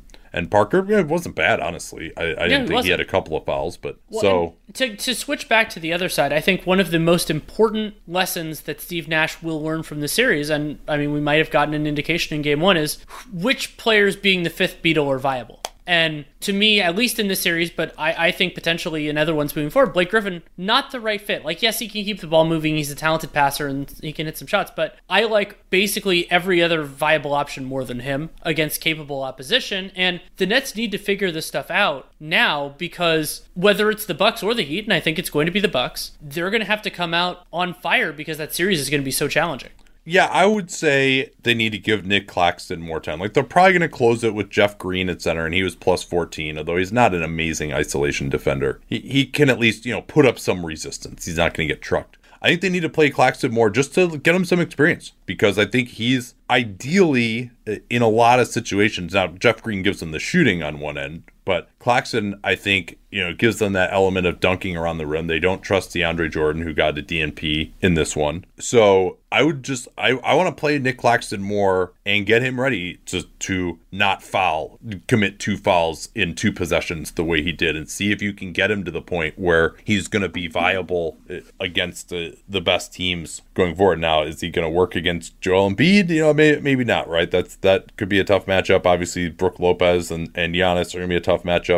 You know, I think you did see a little bit with what Robert Williams did to them today, like what a really athletic team, how that could cause problems for the Nets, but also the Nets aren't going to shoot 8 out of 34 from three. Uh, and I thought Boston defended them about as well as you can hope. I mean, they, they held them to 104. The pace was super slow. That's been a theme too, like super slow pace. Again, 91 possessions in this one. But yeah, I, I, I just, I, there's not a ton that Boston uh, can do here. I think they, they did a pretty decent job. And uh, Jayson Tatum is just going to have a lot on his plate in this series. And if he can't drive the offense and score in isolation, I think they could be in trouble. Obviously, they need to try and run more. Uh, they did have 12 fast break points, but they need to just push the pace like crazy at every opportunity. Kemba, in particular, I, I think looking to outlet the ball to him, give him a chance uh, as well. That's about all I got on this game. Let me see if I have anything else in my notes real quick. That's all I have. Uh, they tried to start with Kemba and Kyrie, and he got the three fouls, so they hit him on Joe Harris later on. Uh, Boston was ahead by five at halftime, but an 11 0 Nets run early in the third really took care of things. The Celtics did not hit a single three in the third, while the Nets actually were five out of 12. The Celtics turning it over 12 times, that's too many. And, uh, you know, you really got to be single digit turnovers against this Nets team because they're switching. They don't really have like big sharks. Um,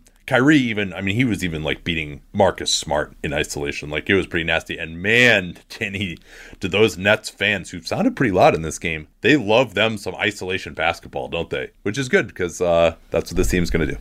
Well, and not only did those Nets fans love some isolation basketball, it seemed like Kyrie at times really relished going against his former team and some of his former teammates. Yeah, uh, that definitely was the case, and and I mean we'll see. I, I, expect them to lose game two, and I'm sure the Boston crowd will be fired up, and I'm guessing that Kyrie is probably going to silence them in in game three. But uh, we'll see. You know, maybe Boston can make enough effort plays to win one of the two games in Boston. They just got to get more offensive pace in general, just quick attacks, treat the guy switching onto you like you know he's a dropping big instead of someone switching on to you. Don't back it out and stuff like you got to just go hard right away uh attack off the drill. But i mean the nets help defense was pretty i mean that was the crazy thing was the celtics didn't really get shots at the rim and they were terrible from two and they weren't really getting you know when they tried to get inside the nets were had good help defense and uh, like the celtics shot chart really like you got to have like an analytically perfect shot chart to beat the Nets, and the Celtics shot three out of 18 from mid range. Not yeah, so good. four out of 13 from floater range, too.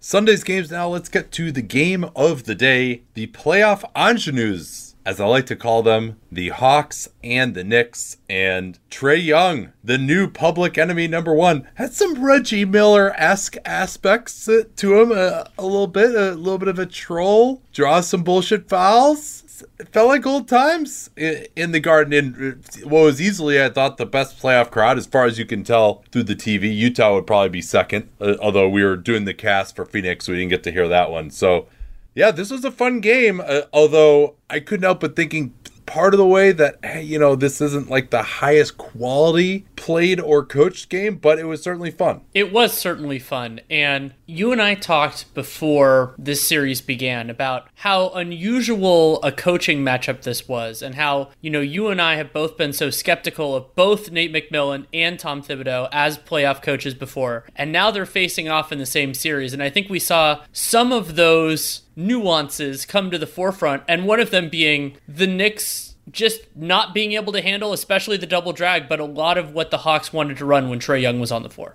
Yeah, and really, it was Trae Young getting downhill, being able to make plays. And, you know, it sounds like a good idea, right? We're just going to make him take floaters. But a lot of the floaters that he was taking were very short floaters, right? They, they were dotted line floaters, not free throw line floaters. And his floater has really regressed this year. He had one of the best in the NBA last year, uh, but he had it tonight. It, it's just too difficult, though. He's just too good of a playmaker once he gets in there, especially when you're showing him the same look nearly every time. And whether it's the double drag, whether it was just a regular pick and roll, as well, Young 32 points, 11 to 23 from the field, 10 assists, and really importantly, only two turnovers. Hawksley had six turnovers in this game, which really helped their offensive efficiency uh, stay above water during the time when they couldn't hit any threes. And obviously, Young will talk about his shot at the end of the game, a game winning floater uh, against Frank could talk about that aspect uh,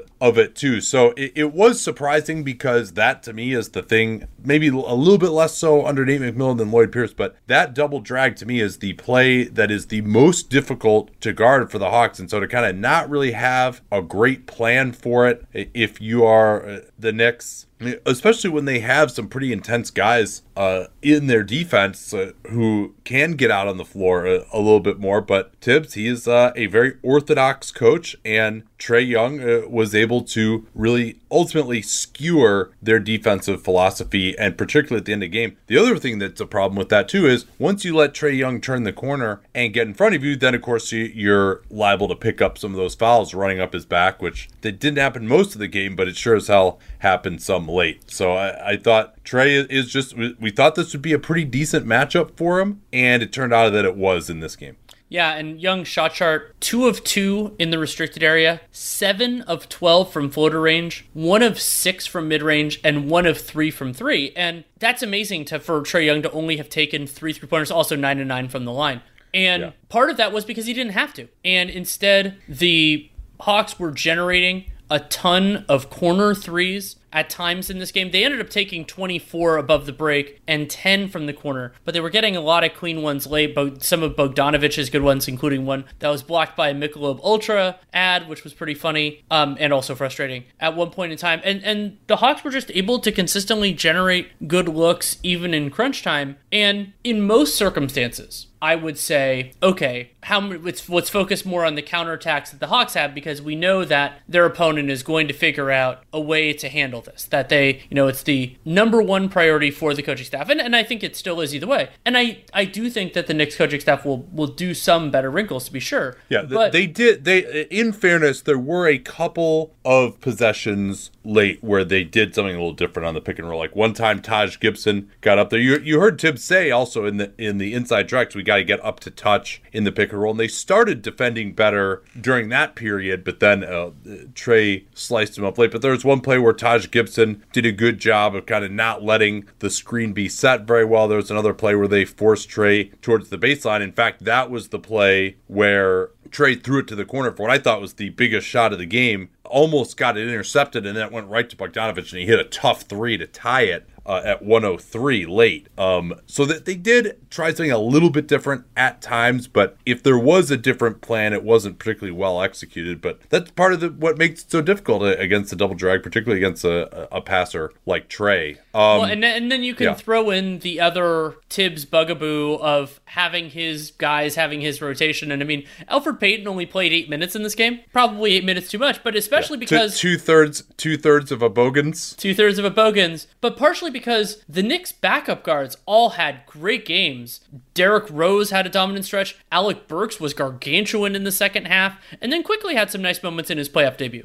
Yeah, uh, he was pretty solid. And Rose was pretty incredible. He played 19 straight minutes in the first half, not even in the second half, where it's like, oh man, he's got it going so well. And uh, again, you have to really question starting Peyton. In the second half, Peyton, he was like, well, I know I'm coming out after four minutes. I better get these shots up. He, he was over two. They went back to Rose. They did at least give Rose like a two minute break in the fourth quarter, but Rose had 38 minutes off the bench, which was got to be one of the higher amounts that a bench player has ever played in postseason play, especially, especially in a regulation game. Yeah, yeah, that's as I meant regulation, and then especially for one who didn't start either half, right? Like Fred VanVleet uh, would start the second half in some of those games in 2019. So yeah, this was uh, it- it was definitely a rollicking game. I, mean, I really just incredibly enjoyed the Garden crowd in this. I think Trae Young uh, did as well. He mentioned some of the "fuck you" Trae Young chants uh, after the game and, and how much he enjoyed shutting those up. Perhaps a, a new expletive will be in order uh, for game two. Well, and so an interesting question for me on this one is what do you see sticking and what do you see changing in game two? So Julius Randle is going to have a better performance overall, especially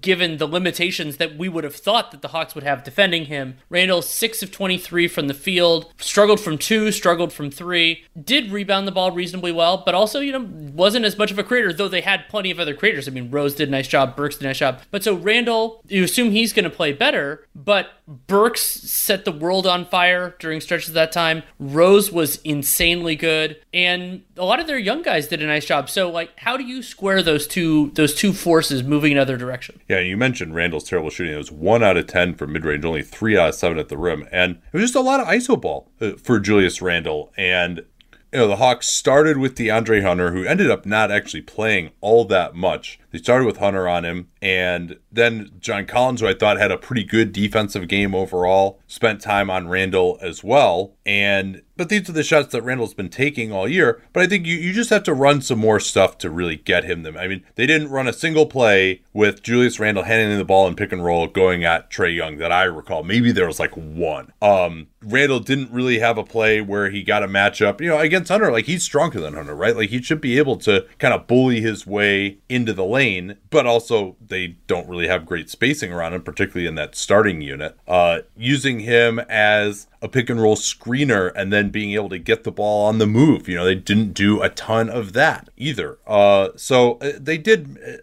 I mean, I'd like to see how many of his shots actually were just out of like straight ISOs or post ups, but it, it didn't seem like they did a ton of stuff to kind of get him the ball in space uh, against a defense uh, that wasn't set. And I don't know if uh, a Tom Thibodeau offense is necessarily going to change that.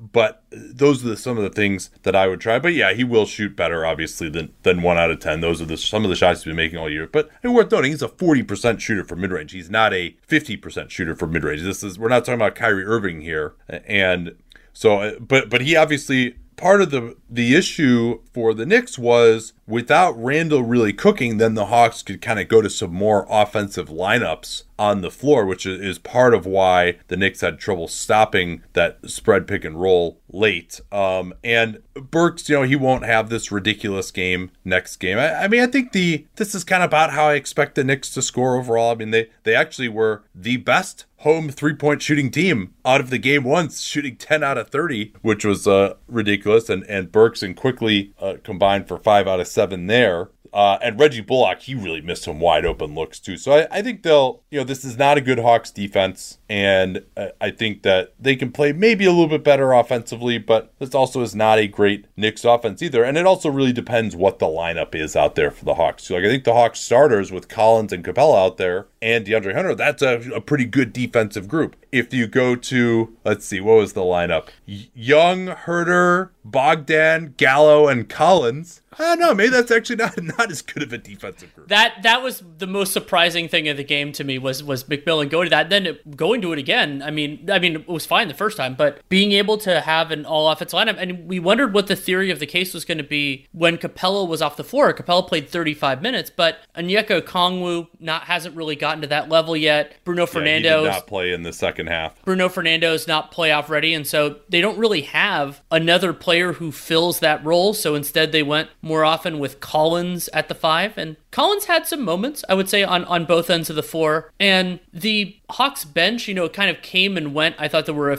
a, I mean, Lou Williams had some nice moments where he really carried the show. And th- the mutually beneficial trade, in my opinion, of Lou Williams for Rajon Rondo, where Lou Williams, I mean, he knows when he's on the floor and Trae Young isn't, this is his show. He got a Lou for one. I believe that was in the third quarter, was, was active, six for nine from the field. And, and if that's all you give him, if that's all he plays, do that. Now, Kevin We'll see. Snell still kind of working his way back. He did make one three, continued his fifty percent three point shooting, but I thought Gallinari, I thought Gallinari was awful. Oh wow, yeah, he really struggled, and one of seven from three had some pretty good looks. The one three that he did hit was a pick and pop, and that actually was working reasonably well because uh, when they had Toppin out there on the second unit, because they didn't want to switch that play, so he was actually able to get open. I would go back to that the uh, Lou Williams Gallo pick and pop because Tom Thibodeau's teams are going to play a pretty conventional defense. They don't want to get Obi Toppin stuck onto Lou Williams. That's basically an instant foul. You would think, yeah, Lou was huge uh, for them. I mean, they hadn't scored in four minutes. The Knicks, uh, I think, were up six end of the quarter. And then that Lou for one, he scored seven straight points, right, including a bucket right at the start of the fourth as well. And you know, in this series where you don't have like a ton of top end talent and a ton of experience, some of these bench guys like Rosa and Lou Williams and Burks, like any of these guys can go off and really change a game. Uh, in theory, as all three of those guys really did. Um, yeah, and Gallo couldn't stop anybody defensively. Actually, his first stint uh, was okay against Uh, but then he, he got really torched in his second stint just by a, a number of players, um, and rightfully was not out there uh, at the end. And uh, thank God because his haircut is awful right now. Not great.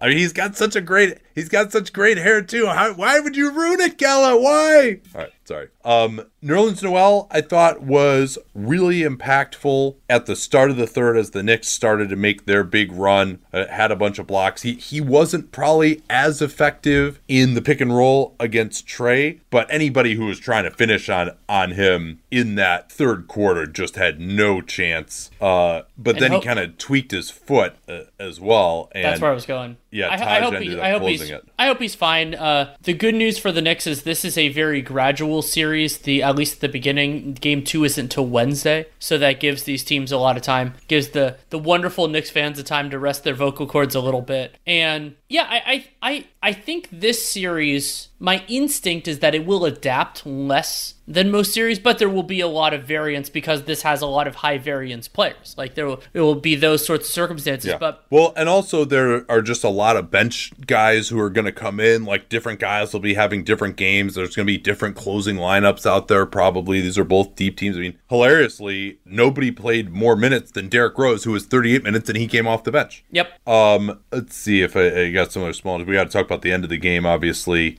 Uh, you know, Trae was actually more aggressive, just taking like a normal jump shot from mid range than he normally would be. Usually it's a three, a floater, or, or getting to the rim, or obviously making passes. They started the game as we actually had suggested with John Collins guarding Elfrid Payton, and I think that's maybe part of why Thibs went away from Payton even faster than normal. And then Collins, they put him on Randle, but I thought Collins held up okay Yeah. on Randle. So I, I until Randle burns that matchup, I think I would be all right with that. And then you see whether uh, Hunter is really needed or not. Uh, you know, he's kind of still working his way back, particularly offensively from where he was early in the season. I thought he had a decent uh, enough defensive game, but he still he still looks a little coltish out there get, getting back from that knee issue and, and can only play so many minutes you know, Okongwu playing three minutes in the first. I mean, this it, it was very, very regular seasony to start this uh, from both coaches, and we'll just kind of have to see how that evolves throughout. Uh, more so, I think, uh, from McMillan. Uh, Bogdanovich, I thought, was wonderful. Oh, Uh, yeah. uh, four of nine for three, 18 points plus 17. I thought he played some pretty good defense as well. They had one play. I mean, they're at the end of the game because Burks and Rose were hot. They were hiding Trae on RJ Barrett, and they had one play where they went to Barrett, and Barrett. I mean, he's so strong; he can go right through Rose. He scored with where they didn't get enough help at the rim. But that's if they try to hide Trae on RJ Barrett, I would go back to that much more often. I think just generally they didn't really come in with a plan to make Trae work on defense and only playing 35 minutes. He had plenty of energy left uh, for the end of the game. I thought it was interesting also that the Hawks closed the first half without Clint Capela, who I think they just really need in there for defense and uh, particularly rebounding. They had some very rough rebounding stretches without Capela in Well, there. and, and also they have so few good screeners that I thought they Capela. That was something Seth brought up, and I noticed Yeah. it too. Was that they that the Trae Young actions looked so much better when Capela was on the floor. Yeah, John Collins is generally going to try and slip and uh, for his own offense when you know the way they're playing it. The uh, the way to play it is to get Trae downhill first, uh, and Gallo same thing. Like he's going to try and pick it, pick and pop. I did think that they could have featured Collins a little bit more. I mean, he really he only took five two point field goals in this game. The one post up he had, he scored, but they've he's been kind of in offensive purgatory for a while as they've just featured Young and Bogdanovich and Lou Williams a, a little bit more. uh, Huerter, the, those guys seem to all be bigger options than Collins is when he's in with Capela. Capela's the guy rolling to the rim, and you know for Alec Burks the way that they were getting him going, we can kind of shift to the end of the game. He, he hit some more one-on-one moves early, and he uh, led the Knicks with 27 points on nine and 13. But the way they were getting him going was trapping Derrick Rose on the pick and roll on the right side of the floor. Burks is in the left corner. Hunter would have to come over onto Taj Gibson, either with Gibson catching the ball or to take away Gibson's role, and then they would set up Burks uh, in the weak side corner. He got three shots there, made two of them off pretty much that exact same action, and they were kind of blitzing Derrick Rose, which is what led to that. You know, I think you can play the pick and roll two on two with Rose and Taj Gibson, is particularly because Gibson is like kind of limited as a roll man finisher, especially if you've got Capella back there, but that, that's not how they elected to, to play it. Well, Um, and, and also important that stretch the, those Alec Burks makes because there was a turnover in between that took it from a 198 game in favor of the Hawks to 103 100 Knicks. Yeah, and then uh, there the Trae pick and roll. They forced him towards the baseline. Incredible shot by Bogdanovich off the deflection in the right corner uh, to tie it, which again I thought was the, the that was the big biggest play of the game, even more so. Uh, Randle had one ridiculous step back three in the last few minutes to put the Knicks up one. And, you know, it kind of seemed like with the crowd, it was getting away from the Hawks, and that three by Bogdanovich really righted the ship. There was also, of course, a controversial call which Thibs challenged, where Trae was able to attack RJ Barrett in transition and uh,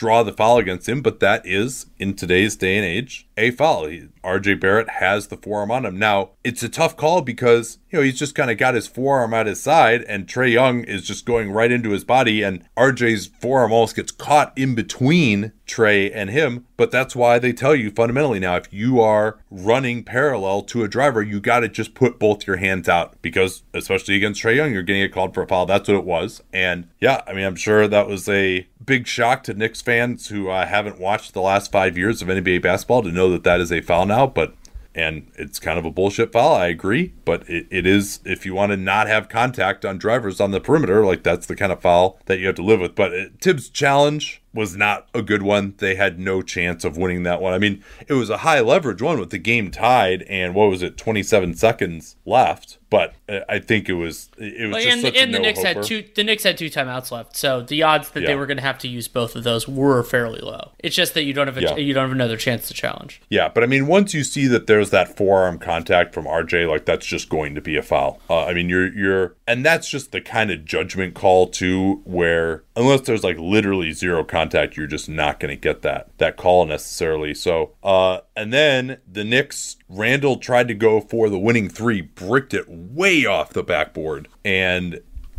Taj got the offensive rebound. They kick it around. Great job by the Hawks closing everyone out to avoid giving up a three. But Rose made a really difficult floater. He's actually been one of the best floater shooters in the league, shooting about 53% on floaters this year. Floater off the right foot, Wh- right wh- hand. Was that the second right foot, right hand floater to tie a game over the weekend? Yeah, yeah, because Butler Butler had one too. So 10.2 uh, when that goes through, and there was a 0.0% chance that Nate McMillan was going to not call a timeout in that situation. Although, in theory, that that allowed Thibs to get in defensive replacements, but one of those defensive replacements was Frank Ntilikina, who I think had only played, I can't remember, it was the end of the third or one of the end, end of the quarters earlier, but he hadn't played basically anything other than like 10 seconds as a defensive replacement. And, you know, is Frank Ntilikina, like just from a sports science perspective, like does Frank Ntilikina know that he might come in as a defensive replacement? Is he like warming up in the hallway, hitting the bike, like doing a bunch of practice defensive slides to where he's warm to come in the game? Because and Thibs had talked about maybe using him as a defensive stopper in the media before the series, but it, you just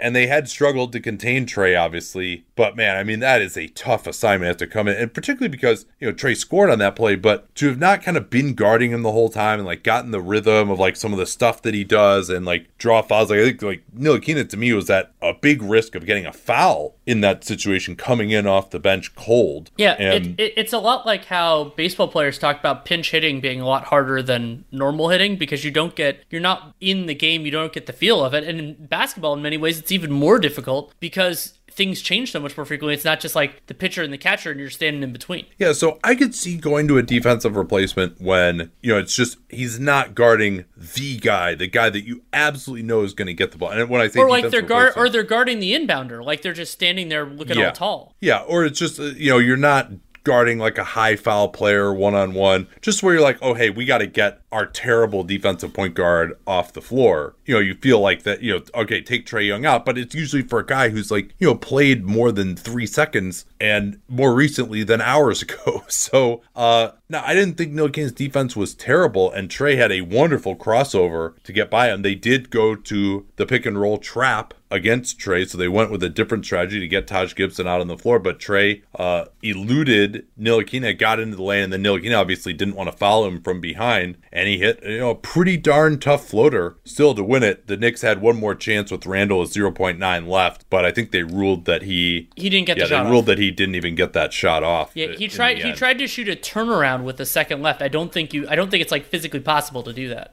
Yeah, I, I was surprised they just blew it dead so quickly, but uh, I think if you don't just go right into your shot, uh, uh, they're not going to give it to you in that situation. So, uh, any other adjustments here for game two? I think we've talked about all of them in the flow of the conversation. Yeah, this is man. We, we better not spend 27 minutes on, on all these here. I, I think we can we can manage it though. Let's get to Phoenix and the Lakers. We did this one for the NBA cast, and obviously the big news was Chris Paul suffering that stinger, basically not being able to dribble with his right hand. It seemed like if he took more than one dribble with his right hand and without looking at it, he would just lose the ball, which is, I mean, that was just such a bummer to see. And he was able to come back in. I thought the Lakers could have done a little bit better a job of figuring out that he just could not dribble with his right. Hand. He hit a couple of those right elbow impossible jumpers, but was not interested in taking a three pointer at all. They started kind of doubling off of him onto Booker as things went on. And I thought the Lakers defense overall was good enough, other than their transition defense in the first half but they just couldn't score. Again, this is a, it was an interesting continuation of a trend because they had they scored in the 90s in two game one losses against the Blazers and the Rockets, like two not exactly defensive powerhouses last year as well. But I think the biggest story is just that LeBron James had a very, very passive game yeah, LeBron had very few attacks of the basket, maybe like two or three. It felt like over the course of yeah. the game, he ended in, up in the half court. I mean, I think he had a couple court. more in transition. Transition, but yeah. yeah, but that's not the same kind of resistance. And LeBron ended up only taking four shots in the paint, two in the restricted area, two from floater range, and two mid rangers, and then seven three pointers. And he made three of those seven three pointers, which you know it's probably a little bit better maybe than you might might think. It's in the range. He also missed had that really weird free throw miss at one point as well. But you combine and five turnovers. Should mention that as well. And but but you combine that with one of the other big problems that that the Lakers had, and this one is I don't know if it's more correctable because it just depends on how LeBron is feeling physically. We'll see how the how the next week or so looks for his ankle. But Anthony Davis was just much less active in what the Lakers were doing because they couldn't put him in the situation to succeed because they just had another dude who's worse than him there. Yeah, uh, that, we've talked about this obviously ad nauseum. We don't need to hit it. Obviously, we don't think that Andre Drummond should be starting. And, you know, Drummond had seven offensive rebounds, but rare is it between his spotty free throw shooting and poor finishing. Relatively rare, I should say, is it that he, you know, he's not Jonas Valanciunas where every offensive rebound that he actually gets two hands on is just going right back in the basket, right? So, um, yeah, AD was strangely passive. He was just spacing the floor a lot. I thought that they could have gotten in the ball more in isolation, particularly in the third quarter when both Ayton and Crowder were on three fouls. Uh, that that didn't really materialize much. Again, it's a little harder to do that because you don't have a ton of floor spacing. Obviously, the Lakers' three point shooting was a major problem. They were seven out of twenty six. I think they hit a couple late in, in garbage time to even make it that good. Seventeen out of twenty eight from the line. That was a big problem. James and Davis were missing free throws as well. Schroeder was three out of six. Uh, although I thought he played a, a reasonably efficient offensive game. So it was definitely the Lakers' offense that was the issue. But considering that the issues that Chris Paul had, I thought that Devin Booker, with 34 points in 45 minutes, particularly after Cameron Payne got himself thrown out of the game in incredibly asinine fashion, uh, he was uh, the number one star of this game to me. The Lakers really struggled to deal with him in the end.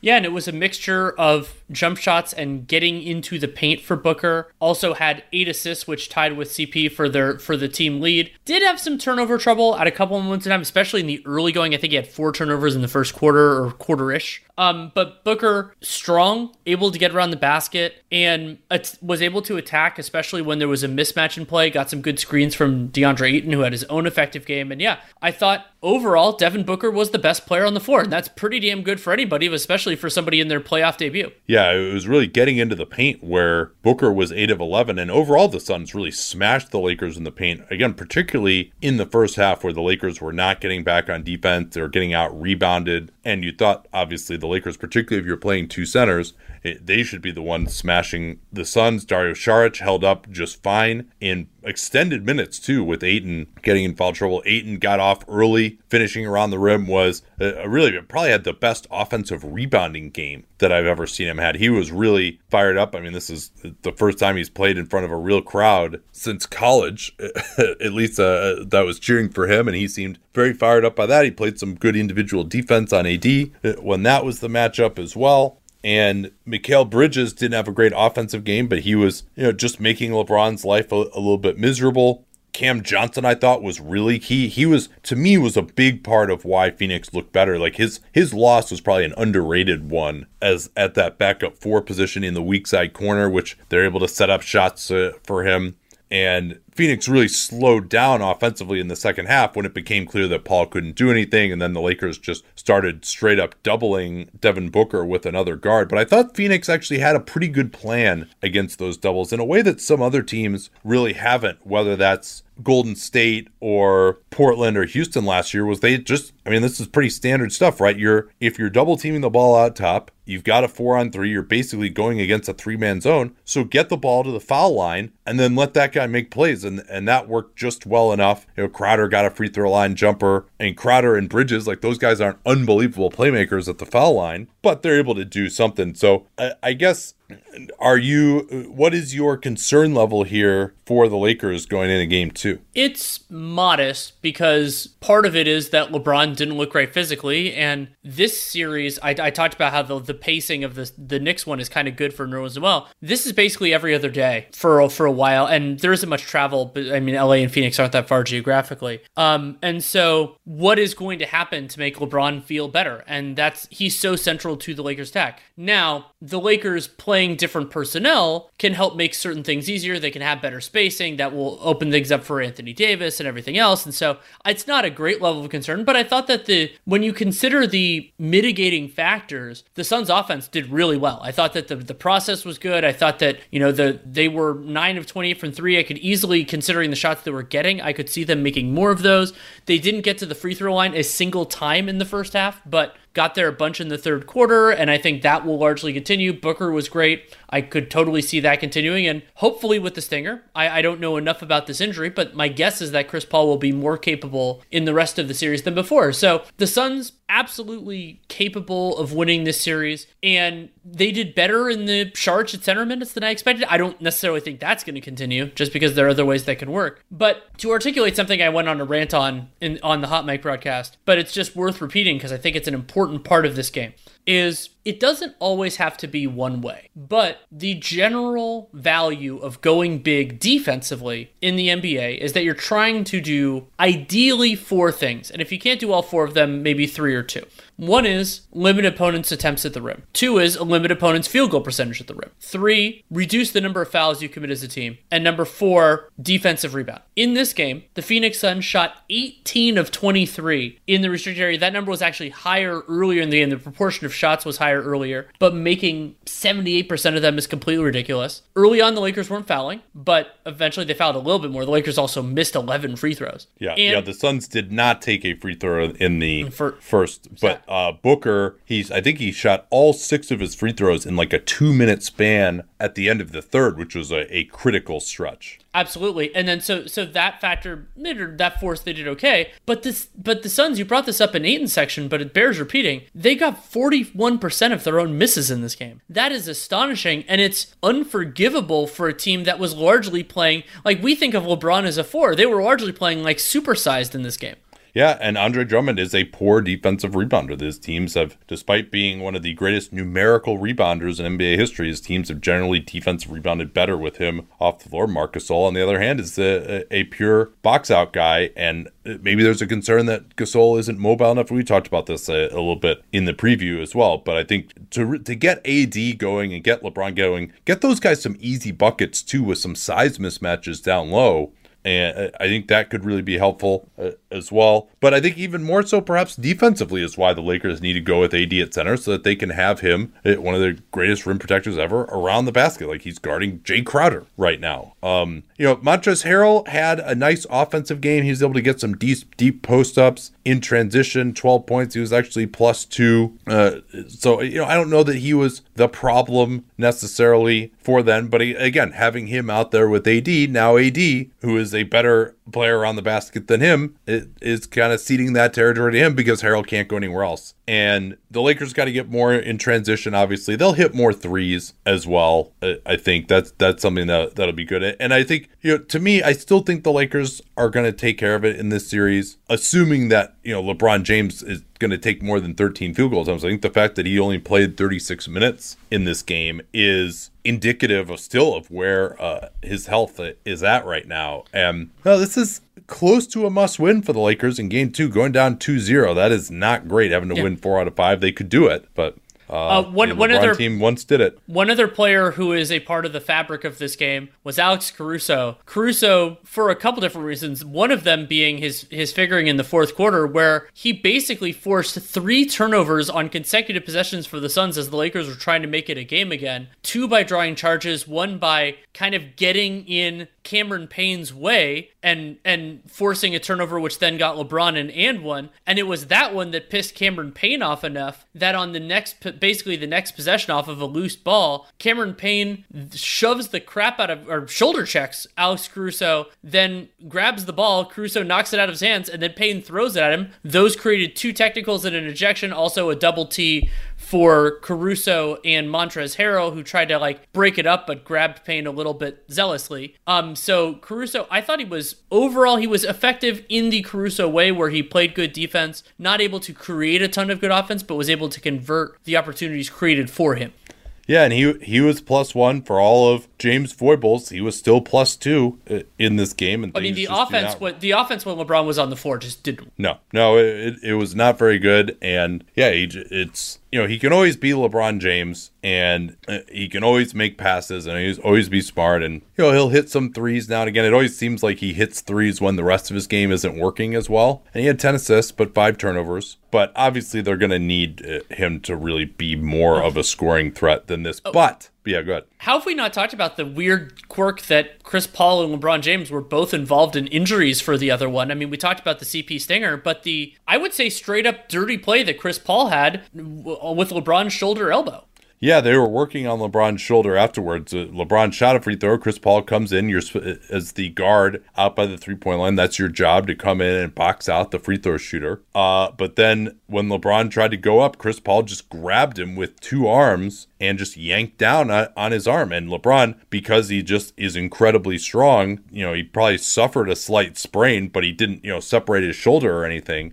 And but it, I thought it was really every bit the play that Kelly Olynyk did on Kevin Love a, a few years ago. It's just Paul kind of got away with it because I think people felt sorry for him because he was injured already, and also because LeBron uh, ultimately was able to continue and didn't apparently suffer a, a serious injury. But everything that I said here is Uh, I mean, it really just comes down to the health of, of James and CP. If James can get back to being LeBron James, the Lakers are still going to win this series. If CP is going to look like he looked today, or he's going to be limited, you know, being able to dribble with his right hand is like kind of important. The Lakers, they will be on the lookout for that. And they only have two days in between games, as you said. And who knows how long it's going to take that stinger to dissipate. You know, I think it's the kind of thing where it like slowly comes back over time. But is that two days? I mean, it seemed like it was like slightly getting better as the game went along. Um, you know, if, if Chris Paul can't dribble, then the Suns are, are done in this series too. So that's really what all that this uh, series comes down to uh, for me going forward. Game two on that one is on Tuesday. Let's talk here uh, Utah and Memphis, and beginning with weird news injury wise for the Jazz. Yeah, I mean, it looked not only from him not being included on the injury report, but also Donovan Mitchell's own statements that he was going to return after missing more than a month of action for game one of this series, and then he didn't play. He was was a late scratch. Instead, they had to start Joe Ingles in his place, and that put strain on Utah's rotation, as it has really for this time as they've really scuffled. But I don't want that to obscure what was a, a wonderful performance overall by the Memphis Grizzlies. Oh yeah, I mean they came in and they fucked shit up. Like they're more athletic, they're tougher on the perimeter. Uh, Dillon Brooks uh, was able to get off. He really exposed the fact that the Jazz only have one good perimeter defender, and then Ja Morant exposed it when they put uh, Royce O'Neale on Dillon Brooks to put out that fire uh, at the end of the game. Uh, Kyle Anderson was unbelievable. He had maybe the ultimate slow mo highlight with the poke away on Bojan Bogdanovich. Bojan did not re-seize the Bogdanovich cron for Bogdan. That really seems to go back and forth uh, basically every game these days, and particularly with them having the exact same contract essentially. Also, uh, but uh, Bojan did try to seize it back with a really nice second half, but wasn't able to quite get going. And, and so slow mo tipped it away from him, and then went full court. Derrick Favors running him down, and so slow mo just went even slower, and then went in for like the world's slowest dunk, which he can still do while not even moving because he has that seven four wingspan. Uh, so he was fantastic. Brooks uh, was fantastic on both ends. Valanciunas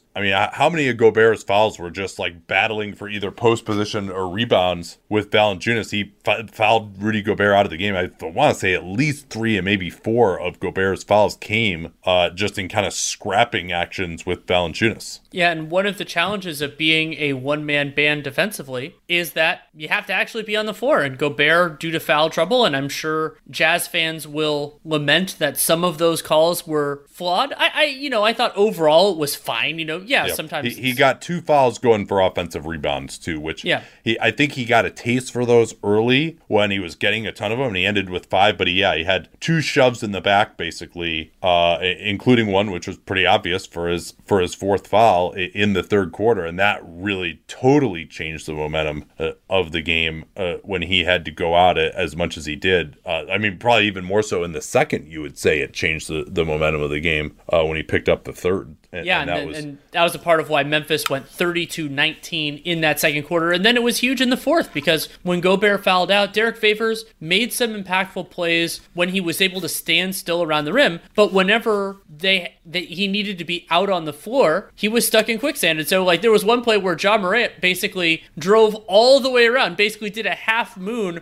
all the way around and got around to the basket. Favors eventually gets over to contest the shot, and then Valanciunas gets the putback. That was a big late basket in this game, and Favors just can't do it. And so that means, and and you talked about the limitations of Utah's perimeter defensive rotation. That is that is there with or without Donovan Mitchell. Now I expect the Jazz offense, you know, having another creator can can can be useful for them, and they'll hit more threes. The Jazz were 12 of 47 from long distance in this game, and you know some of that was them being better contested, but Clarkson had an absolute nightmare game. Niang, yeah, which they needed with Mike Conley also getting in foul trouble. Uh, yeah. in the third quarter where he picked up two really quick ones, and obviously with Mitchell not playing. By the way, on Mitchell, uh, he said he was ready to go. Then Quin Snyder said that uh, the Jazz medical staff decided to hold him out of Game One. That he Mitchell was not pleased with the decision, and Andy Larsen asked the Jazz uh, if there was a possibility that Mitchell would sit. Why wasn't he listed on the injury reports last night or this morning? The Jazz declined to comment on that. I mean, they should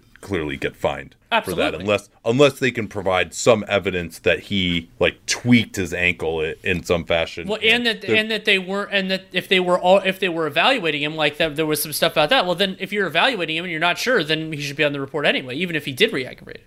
Yeah, and you know Henry Abbott said that he had heard that Mitchell wasn't practicing at all. That had been contrary to some local reports. Which again, what is what practicing really means? You know, is that shooting a few free throws, or is that actually like you know playing in a scrimmage, which they probably did over the last week or so? So obviously the Jazz really missed Mitchell a lot. If you go look at the second spectrum data on this game, that's going to say that the Jazz had way better shot quality and you know point expectancy from all their shots and stuff. I mean they they had a lot of good shooters who missed shot. Like Conley had a couple of big ones that he missed in the fourth. Niang, all of his were wide open. He was one for six. Uh, but I did think it kind of encapsulated the Jazz problems when Dillon Brooks is going off at the end of the third quarter, pushing the Grizz to a double digit lead, and they've got Georges Niang on him. Uh, and so finally they put O'Neale back in to kind of quell that fire once more. Well, and, and something that came up late in this game, while the Jazz did have a comeback and, and had a chance to tie the game at the very end, it is more difficult to come back when you don't force turnovers. And the Jazz, as a team, that's just not a part of what their defense does. And in this game, they only forced nine, only three of those were live ball, and that's about 10% of Memphis's possessions. So you could still, you know, you could still be efficient offensively, could still get stops, can get three shot fouls as they as the Jazz did all of those at times during this fourth quarter. Also, Derrick Favors, you know, they didn't get as many stops as you would think necessarily, but it takes away one of the ways of making those like if you need a 10 point comeback, and the Jazz almost did it this game. I'm not gonna say they can't do it or anything silly like that, but it is harder. And Memphis is not exactly the most robust opponent that the Jazz want to face this playoffs. No, that, that's certainly the case. And a few other notes uh, on this. It looked like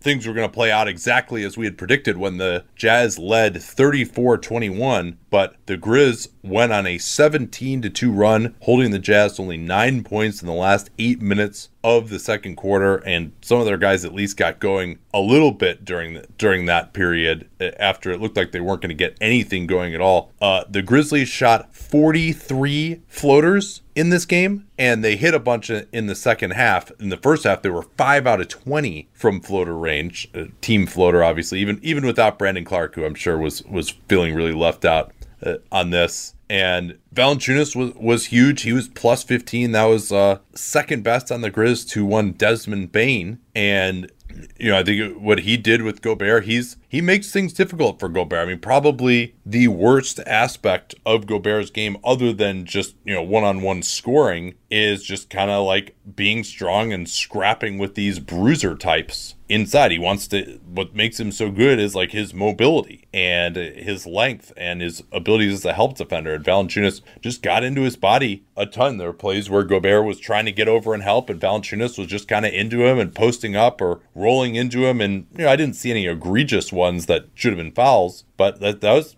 Valanciunas' physicality really caused problems for Gobert. That said, Gobert was plus nine. A lot of that came late in the first, early in the second when Valanciunas uh, was on the bench and he wasn't matched up with him. And then Gobert obviously was uh, in foul trouble pretty much the rest of the way. We also have to talk about the flop of the decade. I don't even know how to qualify this. Where yeah. Gobert Gobert tries to get a technical foul, I would presume, on Kyle Anderson when well, Gobert. Well, yeah, he's already fouled out. By the way, that's yes. that's that's the let's not put the the, the, uh, the, don't bury the lead here. He's already fouled out of the game at this point. He's already fouled out of the game, and I can't remember exactly what the con. I think it was a Jazz finish around the basket, and so Gobert kind of got closer to the floor than you should, and Anderson pushed him a little bit out of the way, like, "Hey, you shouldn't be here." And Gobert acted like he'd been flayed by a by a sword and goes down. Nothing happened. Exactly the right call. And as I, I mean when you flop so horrendously that Reggie Miller cast castigates you on national television, you know you were egregious, and Rudy Gobert totally was. Yeah, Re- Reggie uh, generally sympathizes with the uh, those floppers, and obviously Gobert he uh, likes to work himself into a little bit of a lather with the the feeling like he is persecuted by the refs yeah, Mike Conley, he had a nightmare game, at 22 and 11, but 6 of 18 from the floor. Bogdanovich did have over 20 points in the second half, uh, but uh, he also uh, had four turnovers and zero assists. Uh, when it, it's that's it's tough to really have him be a huge creator. You mentioned Clarkson's miserable game; he had four turnovers as well. And then I thought at the end of the game, really, a couple of things stuck out. One was that Taylor Jenkins again went away from Jaren Jackson Jr., who was once more a foul magnet, though he did have a, a block and a big three in the fourth as Rudy Gobert uh, just didn't pick him up in transition. He was running yeah, back to pick up his own I, man. I believe Chris Herrington calls that the combo meal, which I really enjoy. Yeah, the block and then three for, for yeah. Jackson. I mean, that, that's what, but he was only two out of eight. It didn't have a, a good game, negative 19 for him. So they closed again with uh, a shooting guard on the floor. In this case, uh, Grayson Allen, who I thought had another solid game, uh, held up reasonably well defensively, uh, played hard. Another irritating guy to play with uh, on this Grizzlies team, or well, maybe to play with too, but play against certainly. And they just didn't have an answer for Ja Morant other than Rudy Gobert. And Ja, he had, it was five out of nine. All of his shots came in the paint. And I think a couple of them ended up being offensive rebounded by Valanciunas as well. But he was just so fast getting into the paint. His floater has been good. He's got a lot of confidence. He didn't, I think he only took one three in this game. The Jazz were, were, because the Jazz scheme, which is interesting, you know, they didn't go under on him. Maybe that was based on what he did in that game against the Warriors, but their scheme is no, we're going to go over pretty much every screen. We're going to get on your back, force you into Rudy Gobert, and make you make a, a tough shot from mid range uh, with pressure from behind it. But Morant was just so fast, accelerating to the paint, that he really was able to get great looks on those and may not hit every single one uh, again, but uh, I thought he had a nice game. He did really struggle defensively, I thought, in the fourth. He got tired. He was guarding Conley. It, it was a difficult decision as well for the Jazz uh, or for the Grizz of who they were going to have Morant guard. And they actually put him on Mike Conley because they wanted to go with Brooks on Ingles, and Ingles uh, didn't do much in this game either. And so Morant, I think he just uh, maybe wore down a little bit, but he was kind of very straight up and down in the fourth. It had some bad defense, some of which was bailed out by Jazz missed shots, but he had enough energy to score it and keep them in it just enough. I thought it was a rougher game overall for Memphis's bench. Now, some of that is you're facing a different opponent and everything else, but Melton pretty much disappeared for me. Tillman, after that huge performance against the Warriors, was largely a non-factor. Tre Jones, Tre Jones, or Tyus Jones, sorry, his older brother, had uh had a couple of a couple of made shots, but generally disappeared. And I thought, you know, the funny thing about going with Grayson Allen I've consistently thought that Desmond Bane is a better player. Now, Allen was the starter over Bane at the beginning, and I don't think that the plus 23 for Bane and the minus 10 for Allen is necessarily reflective of their contributions to this game. But I also think that Bane is a better defender, and eh, which one of them is better offensively kind of depends on the moment. But I definitely like I, I prefer Bane as an overall player. Yeah, I think Allen is a more reliable and a better movement shooter at this point, although Bane is not terrible in those regards either. Uh, any uh, adjustments that pop out at you for game two, other than having not getting in foul trouble and having Donovan Mitchell play. Jordan Clarkson passing it to a wide open Miye Oni instead of taking a terrible shot that got blocked by Jaren Jackson. Yeah, that's uh, Clarkson having his role reduced a little bit uh, would help, but he's you know 0 of 8 was pretty rough for him. I think obviously you know the Jazz. If you look at this game as a math problem, the Jazz obviously would have won it. The Grizz only took 23 pointers in the whole game. Yeah, and the Jazz got to the line more and made almost all of them. They were 29 of 33. Yeah, but I think it is a problem for the Jazz. They got to get better rebounding out of their perimeter guys because on these plays where whether it's Dillon Brooks or Ja Morant, when those guys get a drive, Valanciunas is going to be there, and the Warriors do a good job of this. Of you don't even have to get the rebound; all you got to do is sort of just show up in the area of the rim and just tip it to anywhere. You know, in today's day and age, there's usually only one offensive rebounder, so as long as you can just tip it away from like the immediate front of the rim, you're probably going to do okay. But they don't really. You know, Bogdanovich is not a good rebounder. O'Neale, he'll try to get rebounds, uh, but uh, Mitchell, Conley, uh, obviously Mitchell plays. I mean, that's that's going to be the big question is whether Mitchell plays in game two. And I thought, you know, uh, I kind of it seemed a little bit to me of like, okay, now that it's the Grizzlies, we have a lot of confidence against these guys, as we talked about in the preview for all those reasons of just like how the Jazz are the ultimate math team and the Grizz, other than maybe like the Knicks, are are you know the non-math team in these playoffs, but the Grizz, they just play hard, man. I mean, they their defense is just really, really impressive, considering especially the limitations that they have with Valanciunas defensively and Morant. To, yeah, and Morant too. Although Morant is, he's at least is starting to become like a good ball hawk now uh, in the passing lanes. When you throw a floating pass, like he can accelerate and, and go grab it. Uh, and, and he's, I thought he was decent in the Warriors game, not as much this game, but yeah, I mean Anderson, Brooks, Bane, those guys are pain, pain in the ass to play against. But you know, if the Jazz hit their usual forty percent of threes, then we, we got a totally different game here. And and I would expect the Jazz to come out and blow out the Grizzlies in game two. I think they're just the, the fans will be behind them. I mean, this is uh, remember how many teams you know have lost game one in the, in the first round. The last two champions have, in fact. But this didn't feel as much to me like a, you know, Orlando Magic versus Toronto Raptors type of thing. Like the Grizzlies have talent. Like they do they do do things that put the Jazz into some difficulty. The Jazz don't have a great matchup for Ja Morant. Uh, even Brooks is going to use his size unless they put O'Neale on him. And you know, Brooks had probably didn't talk enough about really how he controlled the game in the third quarter, and he led all scorers with 31 points and was plus 14 so the Jazz, I, I think they're still going to be fine in this series, uh, and particularly if they get Mitchell back and Mitchell can play well and Gobert can play 40 minutes instead of 25. But I, I still really enjoy everything about this Grizzlies team, and kudos to them for proving that no, actually, it wasn't a fluke that they beat Golden State uh, on Friday.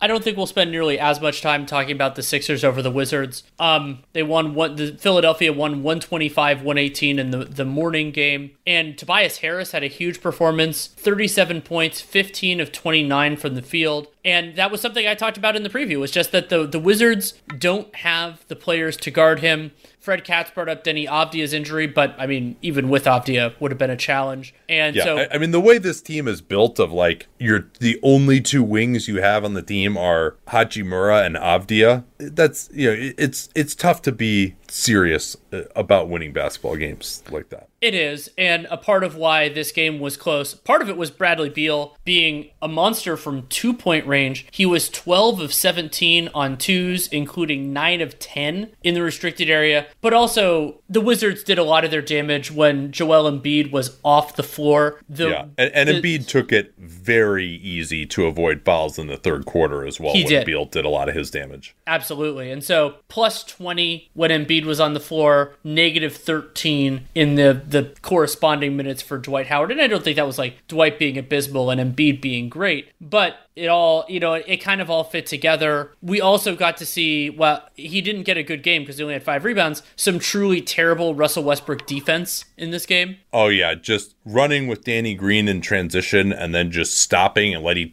letting Danny Green run under for a layup. Like yes, it's technically not your man, but he's guarding you and you need to stay with him until someone else picks him up. Uh, or you know, just the totally dumb attempt for a steal in the backcourt and then walk back. I mean, uh, all these people are like, "Oh, Russell Westbrook plays so hard." Like, yeah, he plays hard when it results in a box score statistic in his favor. Not as much otherwise. He did play 43 minutes. Well, he's he's like in many ways he's the reflection uh, uh, uh, in of something else that we talk about a lot, which is the like rookie that has one good game that's what you think about, and then he has two bad games. Where yes, when you're watching Russell Westbrook on defense, odds are it's because he's doing something flashy. It's the other possessions that he's generally pretty bad. Like when you're not paying as close attention, and he like doesn't give a shit about what his guy is doing. Yeah, uh, Philly also really struggled from three. I do credit the Wizards for playing hard and getting back into it. Philly led Yeah. it by uh, double digits uh, in the fourth. Uh, the Wiz kind of made it a game right down the end. I mean, and you know, we thought, hey, the Wizards, they're all about putting pressure on the rim, and Philly with Embiid and Howard, they're just going to shut that off. And that wasn't the case. Like with Howard out there, they were killing it. Beal, you mentioned he was nine out of ten. He he looked really good. I thought he. uh cooked uh, top three defensive player of the year candidate Ben Simmons.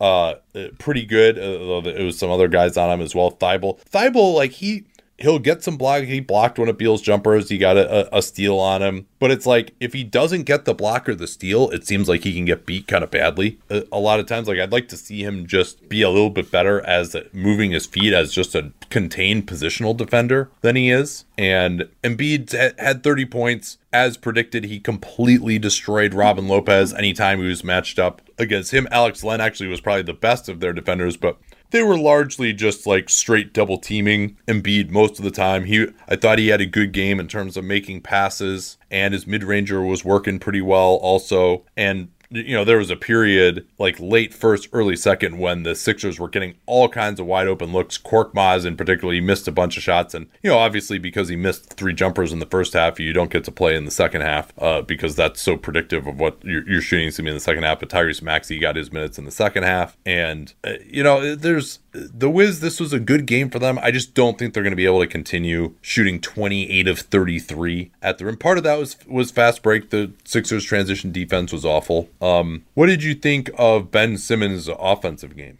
I, I didn't think that he was the like incessant force that uh, when I, when when Simmons is at his best, but I also thought he was you know totally fine. And the the Sixers offense was generally pretty good when he was out there. But I, I you know I, I like to see him pressure the pressure the basket a little bit more. But he did create create opportunities for others. Did have those 15 assists and only turned the ball over twice. My concern here for Simmons, and I still expect Philly to have a relative cakewalk into the East Finals. 0 of 6 from the foul line. Yeah, and yeah, and he did have the he did have the 15 assists. Uh, a lot of that was just kind of you know operating up top, and he threw some wonderful transition passes as, as you kind of alluded to. But I mean, six points, three of nine, 0 for six from the foul line, and after he missed his first two, he just kind of wasn't really going up inside. He did somehow uh, have eight offensive rebounds in this game, but even when he would get those, he was immediately looking to kick out rather than go up. I think he was just was not. Uh, Yeah, a little not eager a, to get fouled. A little Lonzo itis. Yeah. Now he he was responsible for Beal on the other end. He played 38 minutes, so th- that's part of why he may have been a little bit less active. But still, I, I it was not a great start because uh, particularly against a Philly team that just they don't have anyone to guard him, right? Like if he's uh, they didn't have uh, anyone to guard Tobias Harris. I mean, they're putting like Beal on him. They're putting you know Ross on him a little bit. Like he should be able to dominate those guys physically and get into the paint and be a big scorer. And it just after he had that nice February, he really really has fallen off this year. And I've I have big time concerns going up against Brooklyn as well. I think Brooklyn is going to do a really good job of not guarding him if that's the matchup. The Bucks, same thing. I mean, they can just put Giannis on him, and Giannis can just hang out at the rim and make life difficult for all their guys. Now, I thought it was encouraging that Tobias Harris did well, but again, you noted that this isn't exactly the stiffest defensive opposition that they're going to be facing. Uh, I had a few other small notes here. The Philly crowd was super into it. I, I really yeah. appreciated that. Um, there was one hilarious play where Russell Westbrook tried to ISO on Ben Simmons and then just threw it right to the ref because the Wizards are wearing those totally stupid gray uniforms. Which I mean, the Philly ones, them wearing black, right? There's a little bit of a history of them wearing black back in the Iverson days even though, though these got, specific jerseys are stupid but that's yeah and i mean you've got awesome colors. Like you got a great regular palette uh, of red white and blue. You're, you're both of these teams have a great regular palette of red white and blue and neither of them used it. Yeah and so throwing it right to the ref thinking it was one of his gray shirted teammates was just desserts for wearing those stupid jerseys. I thought dwight howard really did a poor job in transition defense getting caught under the offensive goal a number of times. Ish smith came in and changed the game. He was plus nine it, seems like he, he'll come in and just push the ball up and make something good happen on like his first couple of possessions. Hopefully, Philly will get a little bit more locked in uh, on playing uh, against him. And uh, Embiid's third foul, you know, I know Marc Zumoff went crazy on the local Philly broadcast. That was an obvious, obvious foul in a couple ways. I mean, number one, like he kind of bridged him a little bit with his body, and number two, he's got his arms forward, and there was contact with the arms as well. So it was a very, very clear call on Embiid's third. And a lot of people were crucifying Doc for not challenging, but that was a good non-challenge. That would have been held up for sure. Yeah. Um, let's see if I had anything else here. And we mentioned. Well, I'll Harris's, say, I'll say, I'll yeah. say, big picture. I could be wrong, and I've been wrong many times before. It wouldn't stun me if this is the high watermark for the Wizards in the series, where a lot of the things went well. This Doc can use the foibles of this game as motivation, like, hey, you guys need to care slightly more than this. And Beal was wonderful. I mean, I, I he could be this good again, but could need something like that. So whether it's a sweep or five game, like I, I, I wouldn't be stunned if that's the way this series goes. Yeah, there was that controversy at the end of Russell Westbrook stepping out on the sideline. It kind of looked like he did and kind of looked like he did a, a Sean Elliott, but they ended up upholding the call that he had stepped out. It was just like absolutely razor thin. Uh, I thought that Doc Rivers challenged a charge on Joel Embiid off an offensive rebound. I was surprised that that one got overturned actually, and that did get overturned. Right? Am I thinking the right play? Uh, I don't want to go back and look. That was the. I've watched. I've watched morning. too. I've watched too many games. I'm not sure. Yeah. Uh, I, I I had it in my notes here, but I didn't actually write down what happened on it. And I thought Lopez as a rim protector too was not his usual self, like getting in a position and staying vertical. Like he picked up a number of fouls, jumping sideways into guys. who didn't have the greatest technique. Uh, he did hilariously try to post up and beat a couple of times and he did have a shot clock violation, but he managed to shoot right as the shot clock was expiring a hook shot from like fading away along the baseline that he just never misses that hook shot, but that's literally the only way he could possibly put the ball in the basket on a post up. It's just, it's really just a completely amazing. George Hill uh, had a nice game. I, I think it wouldn't shock me if he closes games over Seth Curry, particularly because I thought Curry did not have a good defensive game. Like Raul Neto drove by him a, a couple of times and the Alex yeah. Len p- post up experience in the early going, which got me really angry with this game. Yeah, he was uh, he was aggressive uh, offensively. Well, and Scott Brooks was aggressive, giving him opportunities. Now, one of Ben Simmons' three buckets was a ridiculous spinning tip slam. Oh man, that, that was late. Uh, and, and, we also were remiss in not discussing R.J. Barrett putting it on Bogdan Bogdanovic's oh. head oh. in the first game as well, though Bogdanovich did come right back and hit a three. A wonderful weekend of games and a pretty good weekend of dunks. Yeah, I, I, mean, is there just in general, is there any you know thing you're feeling better or worse about? We haven't technically even done our overall predictions yet. I think I'll just do those with Hollinger on Wednesday. It'll kind of be fun to do it a couple games into the playoffs. I will not. It, I will not feel hurt not being included from that because I have no idea what the hell is going to happen the rest of this year. No, well, um, I, mean, I, I, think to me uh, there was this feeling in the back of my head of like, man, oh, it's so wide open. It's the most wide open game, but or the most wide open postseason we've had in so long. But the thing in the back of my head was the Brooklyn Nets might just fucking roll through this thing, you know. And I think if if that's your theory coming in, I think that this weekend with nobody really looking particularly good among the contenders. Yeah, that's that's what I was going to say. Is my big takeaway Yeah. is there wasn't an oh damn moment for anybody really in these in these games other than Well, arguably I would the say Nets. Brooklyn, yeah, Yeah, yeah, just because their defense, yeah. Yeah, like Milwaukee's defense looked better. Like I thought that Miami struggled to score, and I think that's good for them in that series. But I didn't look at the the Sixers performance or the Lakers, obviously, or even the Suns. And I thought the Suns played very well overall, and thought this is a buzzsaw. This is going to be a major problem for other teams. Obviously, the Clippers lost to the Mavericks. Um, so it, it's still a long time, and I think that this year, especially when you consider the weird regular season lead in, like there could be more of an ebb and flow. But yeah, I think no other team looking strong is a very good thing for the Brooklyn Nets. All right, well, that is good to end on. A reminder, too, that you can get our special playoff sale right now. Get a year long membership, 35% off the monthly price. That is available right now. Dunked.supportingcast.fm. No ads. You can get playoff game recaps every day when they happen. We recorded at 11:30 p.m. Pacific time yesterday, uh, and obviously the NBA cast on Hot Mic uh, has been a lot of fun as well. I know a lot of you are getting in there, figuring out the syncing.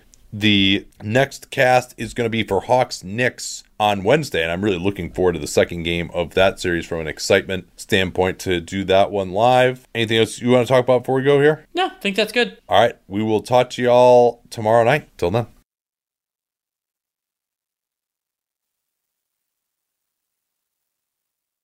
Peter Watfo, Giannis has called for a free throw violation this series. Two percent. Uh, zero percent. Has he ever been called for one in his entire career? Butler looking to hand off. Can't get a good denial. They switch this. Ariza's three. Oh, big shot there. Wow. The switch just wasn't quick enough. Yep, they they blew the communication. This is what I've been talking about with the Bucks. Their communication on switches has been bad. This year, Holiday didn't know what he was doing. He didn't get out on Ariza, and he hits the three. Middleton they swing it around. Oh, that was a dangerous pass. Dragic could have intercepted. Late clock.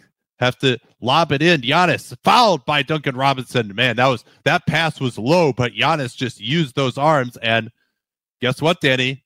More clutch Giannis free throws here. Man, if Dragic had turned, he could have caught. Was that a DiVincenzo pass? He probably could have knocked that away. Yeah.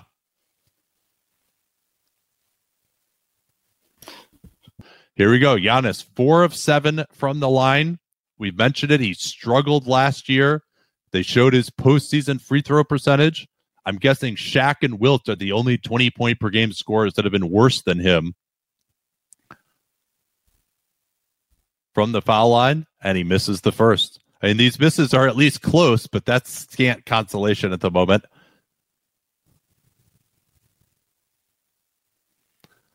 The ghosts of playoffs past sitting on his shoulders right now for Giannis Antetokounmpo.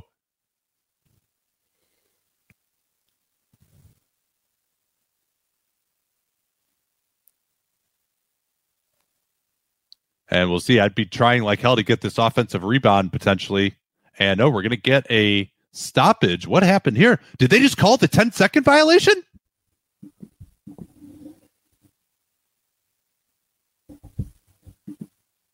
Is that what just happened? Two percent, baby.